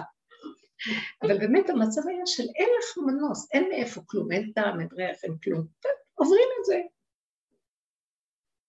גם המצה שאוכלים, יש משהו שהוא מפרק הרבה דברים. המצה היא לחם, אני שמה לב לזה, היא לחם אה, בריאות, מחלדה סווטה זה נקרא. עשות הזה בריאות, זה מאכל של בריאות, ברגע שנכנס המצע, מצה ראשונה של ליל פסח, שזה המצווה לאכול את המצה, זה בליל פסח. אז היא, היא רפואה. נכנס, זה כמו איזה משהו הומופתי, יוצא, יוצא כל החיות של השקר. רב אושר היה אומר, אי אפשר להכיל, למי יש כוח להכיל את המצה? אי אפשר לעמוד בה יותר מהליל הראשון. כמו שנדרש לכוח גדול מאוד. לבית המקדש כל מה שהיו מקריבים, כל המנחות של הכמחים וזה היה ממצה, מ- לא מחמץ. חוץ מביקורים, משבועות שהיו מביאים את לחם, שתי לחם החמץ. שזה נורא עניין אותי, וכתבתי את זה פעם, למה דווקא בביקורים, בשבועות מביאים את לחם, את הלחם החמץ. אבל זאת לא מצה שהיו עושים. איך, איך? המצה של היום. זאת לא המצה שפעם, זה לא המצה. המצה של היום. המצה של היום. זה לא המצה שהיה פעם. המצה של היום מאוד לא בריאה. המצה של קודם, היא גם לא הייתה, היא לא הייתה, היא הייתה עבה יותר אולי, כמו פיתה. פיתה, שלא נותנים לה לטפוח, ישר. אז מה ההבדל? זו אותה מצה, איזה אי אפשר לעשות שום דבר. זה בדיוק אותו דבר שהייתה פעם. המצה של היום. המצה של היום, זה הדבר בדיוק מה המצה של היום. עבודת יד. עבודת יד של התימנים למשל. מה ההבדל? שמורות, סליחה, לא המכונות. כשאת מדברת על הרגילות, הרגיבויות. כן. לא, לא, סליחה. זה אפילו בריא שיש. את מדברת על המצות של... אז מה ההבדל? הרגילות, שמורות. שהן דקות, שהן... הן גם פריחות וגם קומפיטה, וחייבים לעשות אותם, שעשו אותם כל הדורות. כל הדורות, זו אותה צורה. המכונה זה... היא מבינה בתחום, יש להם מבחינת קמא. כן? אז מה, אני לא כל כך הבנתי. אנחנו מתחילים את המצות פשוט. יפה, אז מה אתם עושים? אנחנו עושים בייביסיטר לחיטה מהיום שהיא גדלה. כן, וזה חיטה שמורה, כן. ואז אנחנו עוברים את הארץ, קוצרים, תוכנים, דופים, עושים את כל המהלך. אבל זה לא נותנים לה לתפוח. זה שמונה עשרה רגעים שסופרים על השעון. עד שברגע שזה... לא, זה חיה, זה הכולי אלמה, שלא תחמיץ. כן. את צריכה לראות את זה, זה צחוק. כן, אבל מה האפקט שלה? כמו פיתה? יש כמו פיתה, יש את השמורה, יש את הרפקה, כמו שתימנים. תימנים אוכלים. זה השטח קשה, את הפריחה. איך היא יוצאת כמו פיתה? אם מפחדים שהיא תטפח מדי, לא הבנתי. הם עובדים יותר מים. אבל זה לא, היא לא יכולה לעבוד שמונה עשרה. ברור, ברור. הם גם, אתם מביאים מוקשים בתוך הפסח, הם בכלל לא מפחדים לעשות את זה בתוך החמץ. נפלא, מעניין. זה לא כמו מוסד שמגיד שעושים פתאום פסח. זה ממש דומה, זה טבון כזה. כמרי, מה אתה יודע? לא. שחפשים אותי ומוצאים, נורא דומה. תגידי משהו. לא, אני אומרת, לא, אני קודם דיברת על האש. ולי הייתה חוויה מאוד חזקה עם אש. בפסח, ממש ביום חמישי בערב, פרצה אש אצל השכנים. אש גבורה. בתוך הבית? לא הגיעה לבית, אבל זה היה מאוד, זה היה מאוד קרוב. ואחרי שזה נגמר, אני אמרתי, כאילו, הבנתי שהאש הזאת הייתה בשבילי, לא משנה, לא יודעת מה כל שכן, אבל הרגשתי זה לא סתם.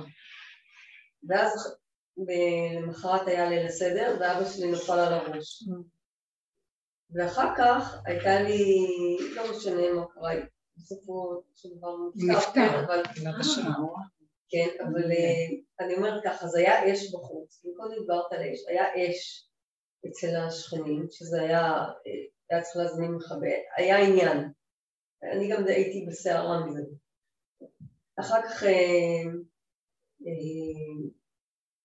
במהלך החג הגעתי למצב שכל הגוף שלי היה אש. לא היה לי פיסה, לא היה לי חלק בגוף שלא היה אדום. אז אני אומרת, מה זה האש הזאת? יורד משהו, ירד משהו. יורד אור חדש עכשיו. וחווים את זה בצורות שונות. מה שאני אומרת לכם שאני יודע, זה, זה, זה, זה אור שירד והוא מחלה. בדרגות שונות. אני הרגשתי אותו כמו שתלכי לישון, למות. אי אפשר להכיל אותו, זה מין משהו שקט, שקט של כלומיות גדולה מאוד, שאין בה כלום, חלל פנוי, משהו ש... ומישהו אחר יחווה כאילו משהו ביש שלו, חווה את האש, והאש זה הכעס, הנטייה שיש לכל אחד או משהו בפגם שלו, שעובר עליו. כל אחד יחווה את זה, אבל יורד עכשיו משהו וחווים את זה. אנחנו צריכים להבין, וזה מה שאני רוצה לסיים פה, שמה שאנחנו עושים בכל העבודה אחורה, לדרוש איפה מושב השכינה, איפה, איפה הנקודה של האמת, איפה הקדושה באמת נמצאת, ואנחנו עושים מהלך הפוך בעבודה שלנו, בתודעת עץ הדת הולכים ומוסיפים, רוצים נעלות, להתעלות, להגיע, נעלות ומדרגות ומה לא. ואנחנו הפוך, איך, מה אנחנו? אנחנו מגיעים למסקנה, לא רוצים להיבוש על הבגדים הצועים, איזה תכשיט יפה, רוצים לפרק את הבגדים הצועים המוכלכים, ואחר כך התכשיט מאליו קיים שם, מתגלה האוצר. אז אנחנו צריכים, עושים הפוך, אחורה, אחורה, אחורה, אחורה, זו עבודה מתישה מאוד. התושה הזאת עם כל ניסיונות החיים וכל זה, מתפרק, מתפרק, מתפרק, מתפרק, עד שמגיעים לקצה של הגבוליות, שזה הגולם, שזה האין אונים, שזה הלא אכפת, זה משהו מתפרק מהתודעה, מתפרקת לנו, הדמיון הזה שלנו, אומרים לו עץ הדת הוא דמיון, הם משתמשים הרבה במילה עץ הדת, תודעת עץ הדת זה דמיון, מתווסף המון דמיון שלא קיים בכלל, ואנחנו חיים לפי זה, והכל כלום, אין כזה דבר בכלל, אין, זה עולם מדומיין, אין כזה דבר, כשאדם יוצא מהעולם הוא רואה את זה, פק, כלום, והמקום הזה מעורר את אנרגיית החיים האמיתית, כי הגענו לגבול, ואנחנו, אין לנו על מה להישאר, כלום. כשאדם שם חופר ונשאר שם, משהו הוכח לבוא לקראתו. זה, זה המקום שחווים אותו, מתחיל לבוא. עכשיו, מה שקם ומתחיל להתגע, זה כמו הפרפר, אפילו אם זה לרגע, אפילו למצב קטן, הפרפר הוא, החוק שלו קטן, והתעודה שלו מאוד גדולה, הקצת שלו עושה הרבה.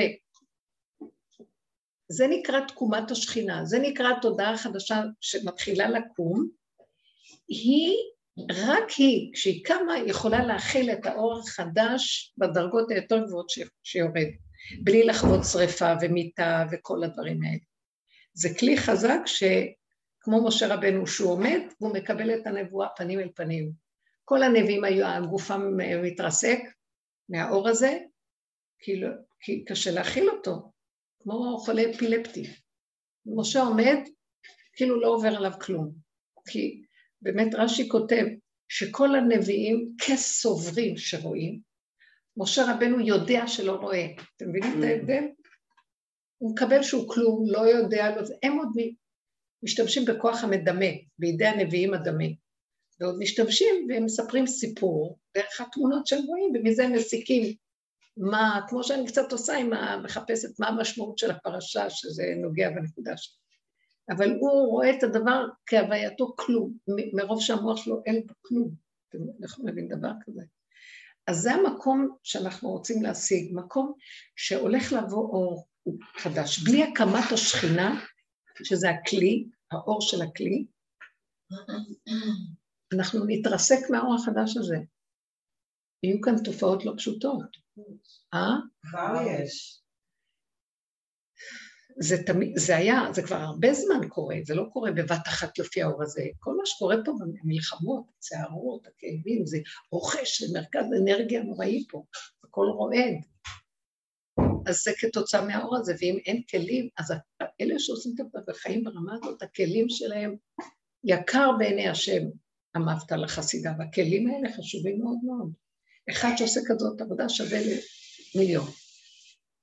וזה מה שהרבי כתב שם, יהיו עשרה כאלה שישמרו את הכלים שלהם, חזקים ולא ישברו, האור הזה יהיה לו איפה לשבת, כי אור אטום הוא מסוכן, זה אורות גדולים שם, וכתוב בפרשת בירא, בירא, הוא יושב בעולני ממרא אל אברהם, אשר שלושת המלאכים שבאו אליו, אחד מהם היה צריך להחריב את סדום, אז כולם הצטרפו לשליחות של כל אחד, ואחד הייתה לו שליחות, ו... ולהצטרף ביחד, לבשר לשרה, לרפא את אמרה, ולהחריב את סדום. אז שהם באו, כותב אחד המפרשים, שם ישמואל, הוא כותב שפשוט הם השקיפו, והשקיפו המלאכים על סדום, הם הורידו אור אלוקי על סדום, ולא היה להם כלים ראויים להחלת האור הזה, התרסקו. זה, זה נהיה פצצת אטום, והסכנה היא מאוד גדולה. לכן, לכן אברהם מנסה, אולי יש שם עשרה שיצילו, אולי יש שם מישהו שעשרה עם כלים, לא מצאו, ואז העיר נידונה לקליה. זה המקום שאנחנו רוצים לבקש, ומה הכלים הכי גדולים שיכול להחזיק האדם, זה תקשיבו טוב טוב, תעבדו על פירוק הרגש, הרגש הוא שקרן ברמיים, לא להתרגש, קשה. לא להתרגש. ויש רגע שהוא נותן רגע של אמת, אבל הוא קטן ונעלה. וזה סימנו. לא אכפת לך כלום בהכשרה. וזהו, זה גמרתי את הדיבור עכשיו. תודה רבה. תודה. ותקפות מעניינות מיוחדות, והמתחיל לראות, יש כאן איזו נוכחות של משהו, מרגישים את זה, ובואו נעל. תחזיק חזק, הוא איתנו, תודה.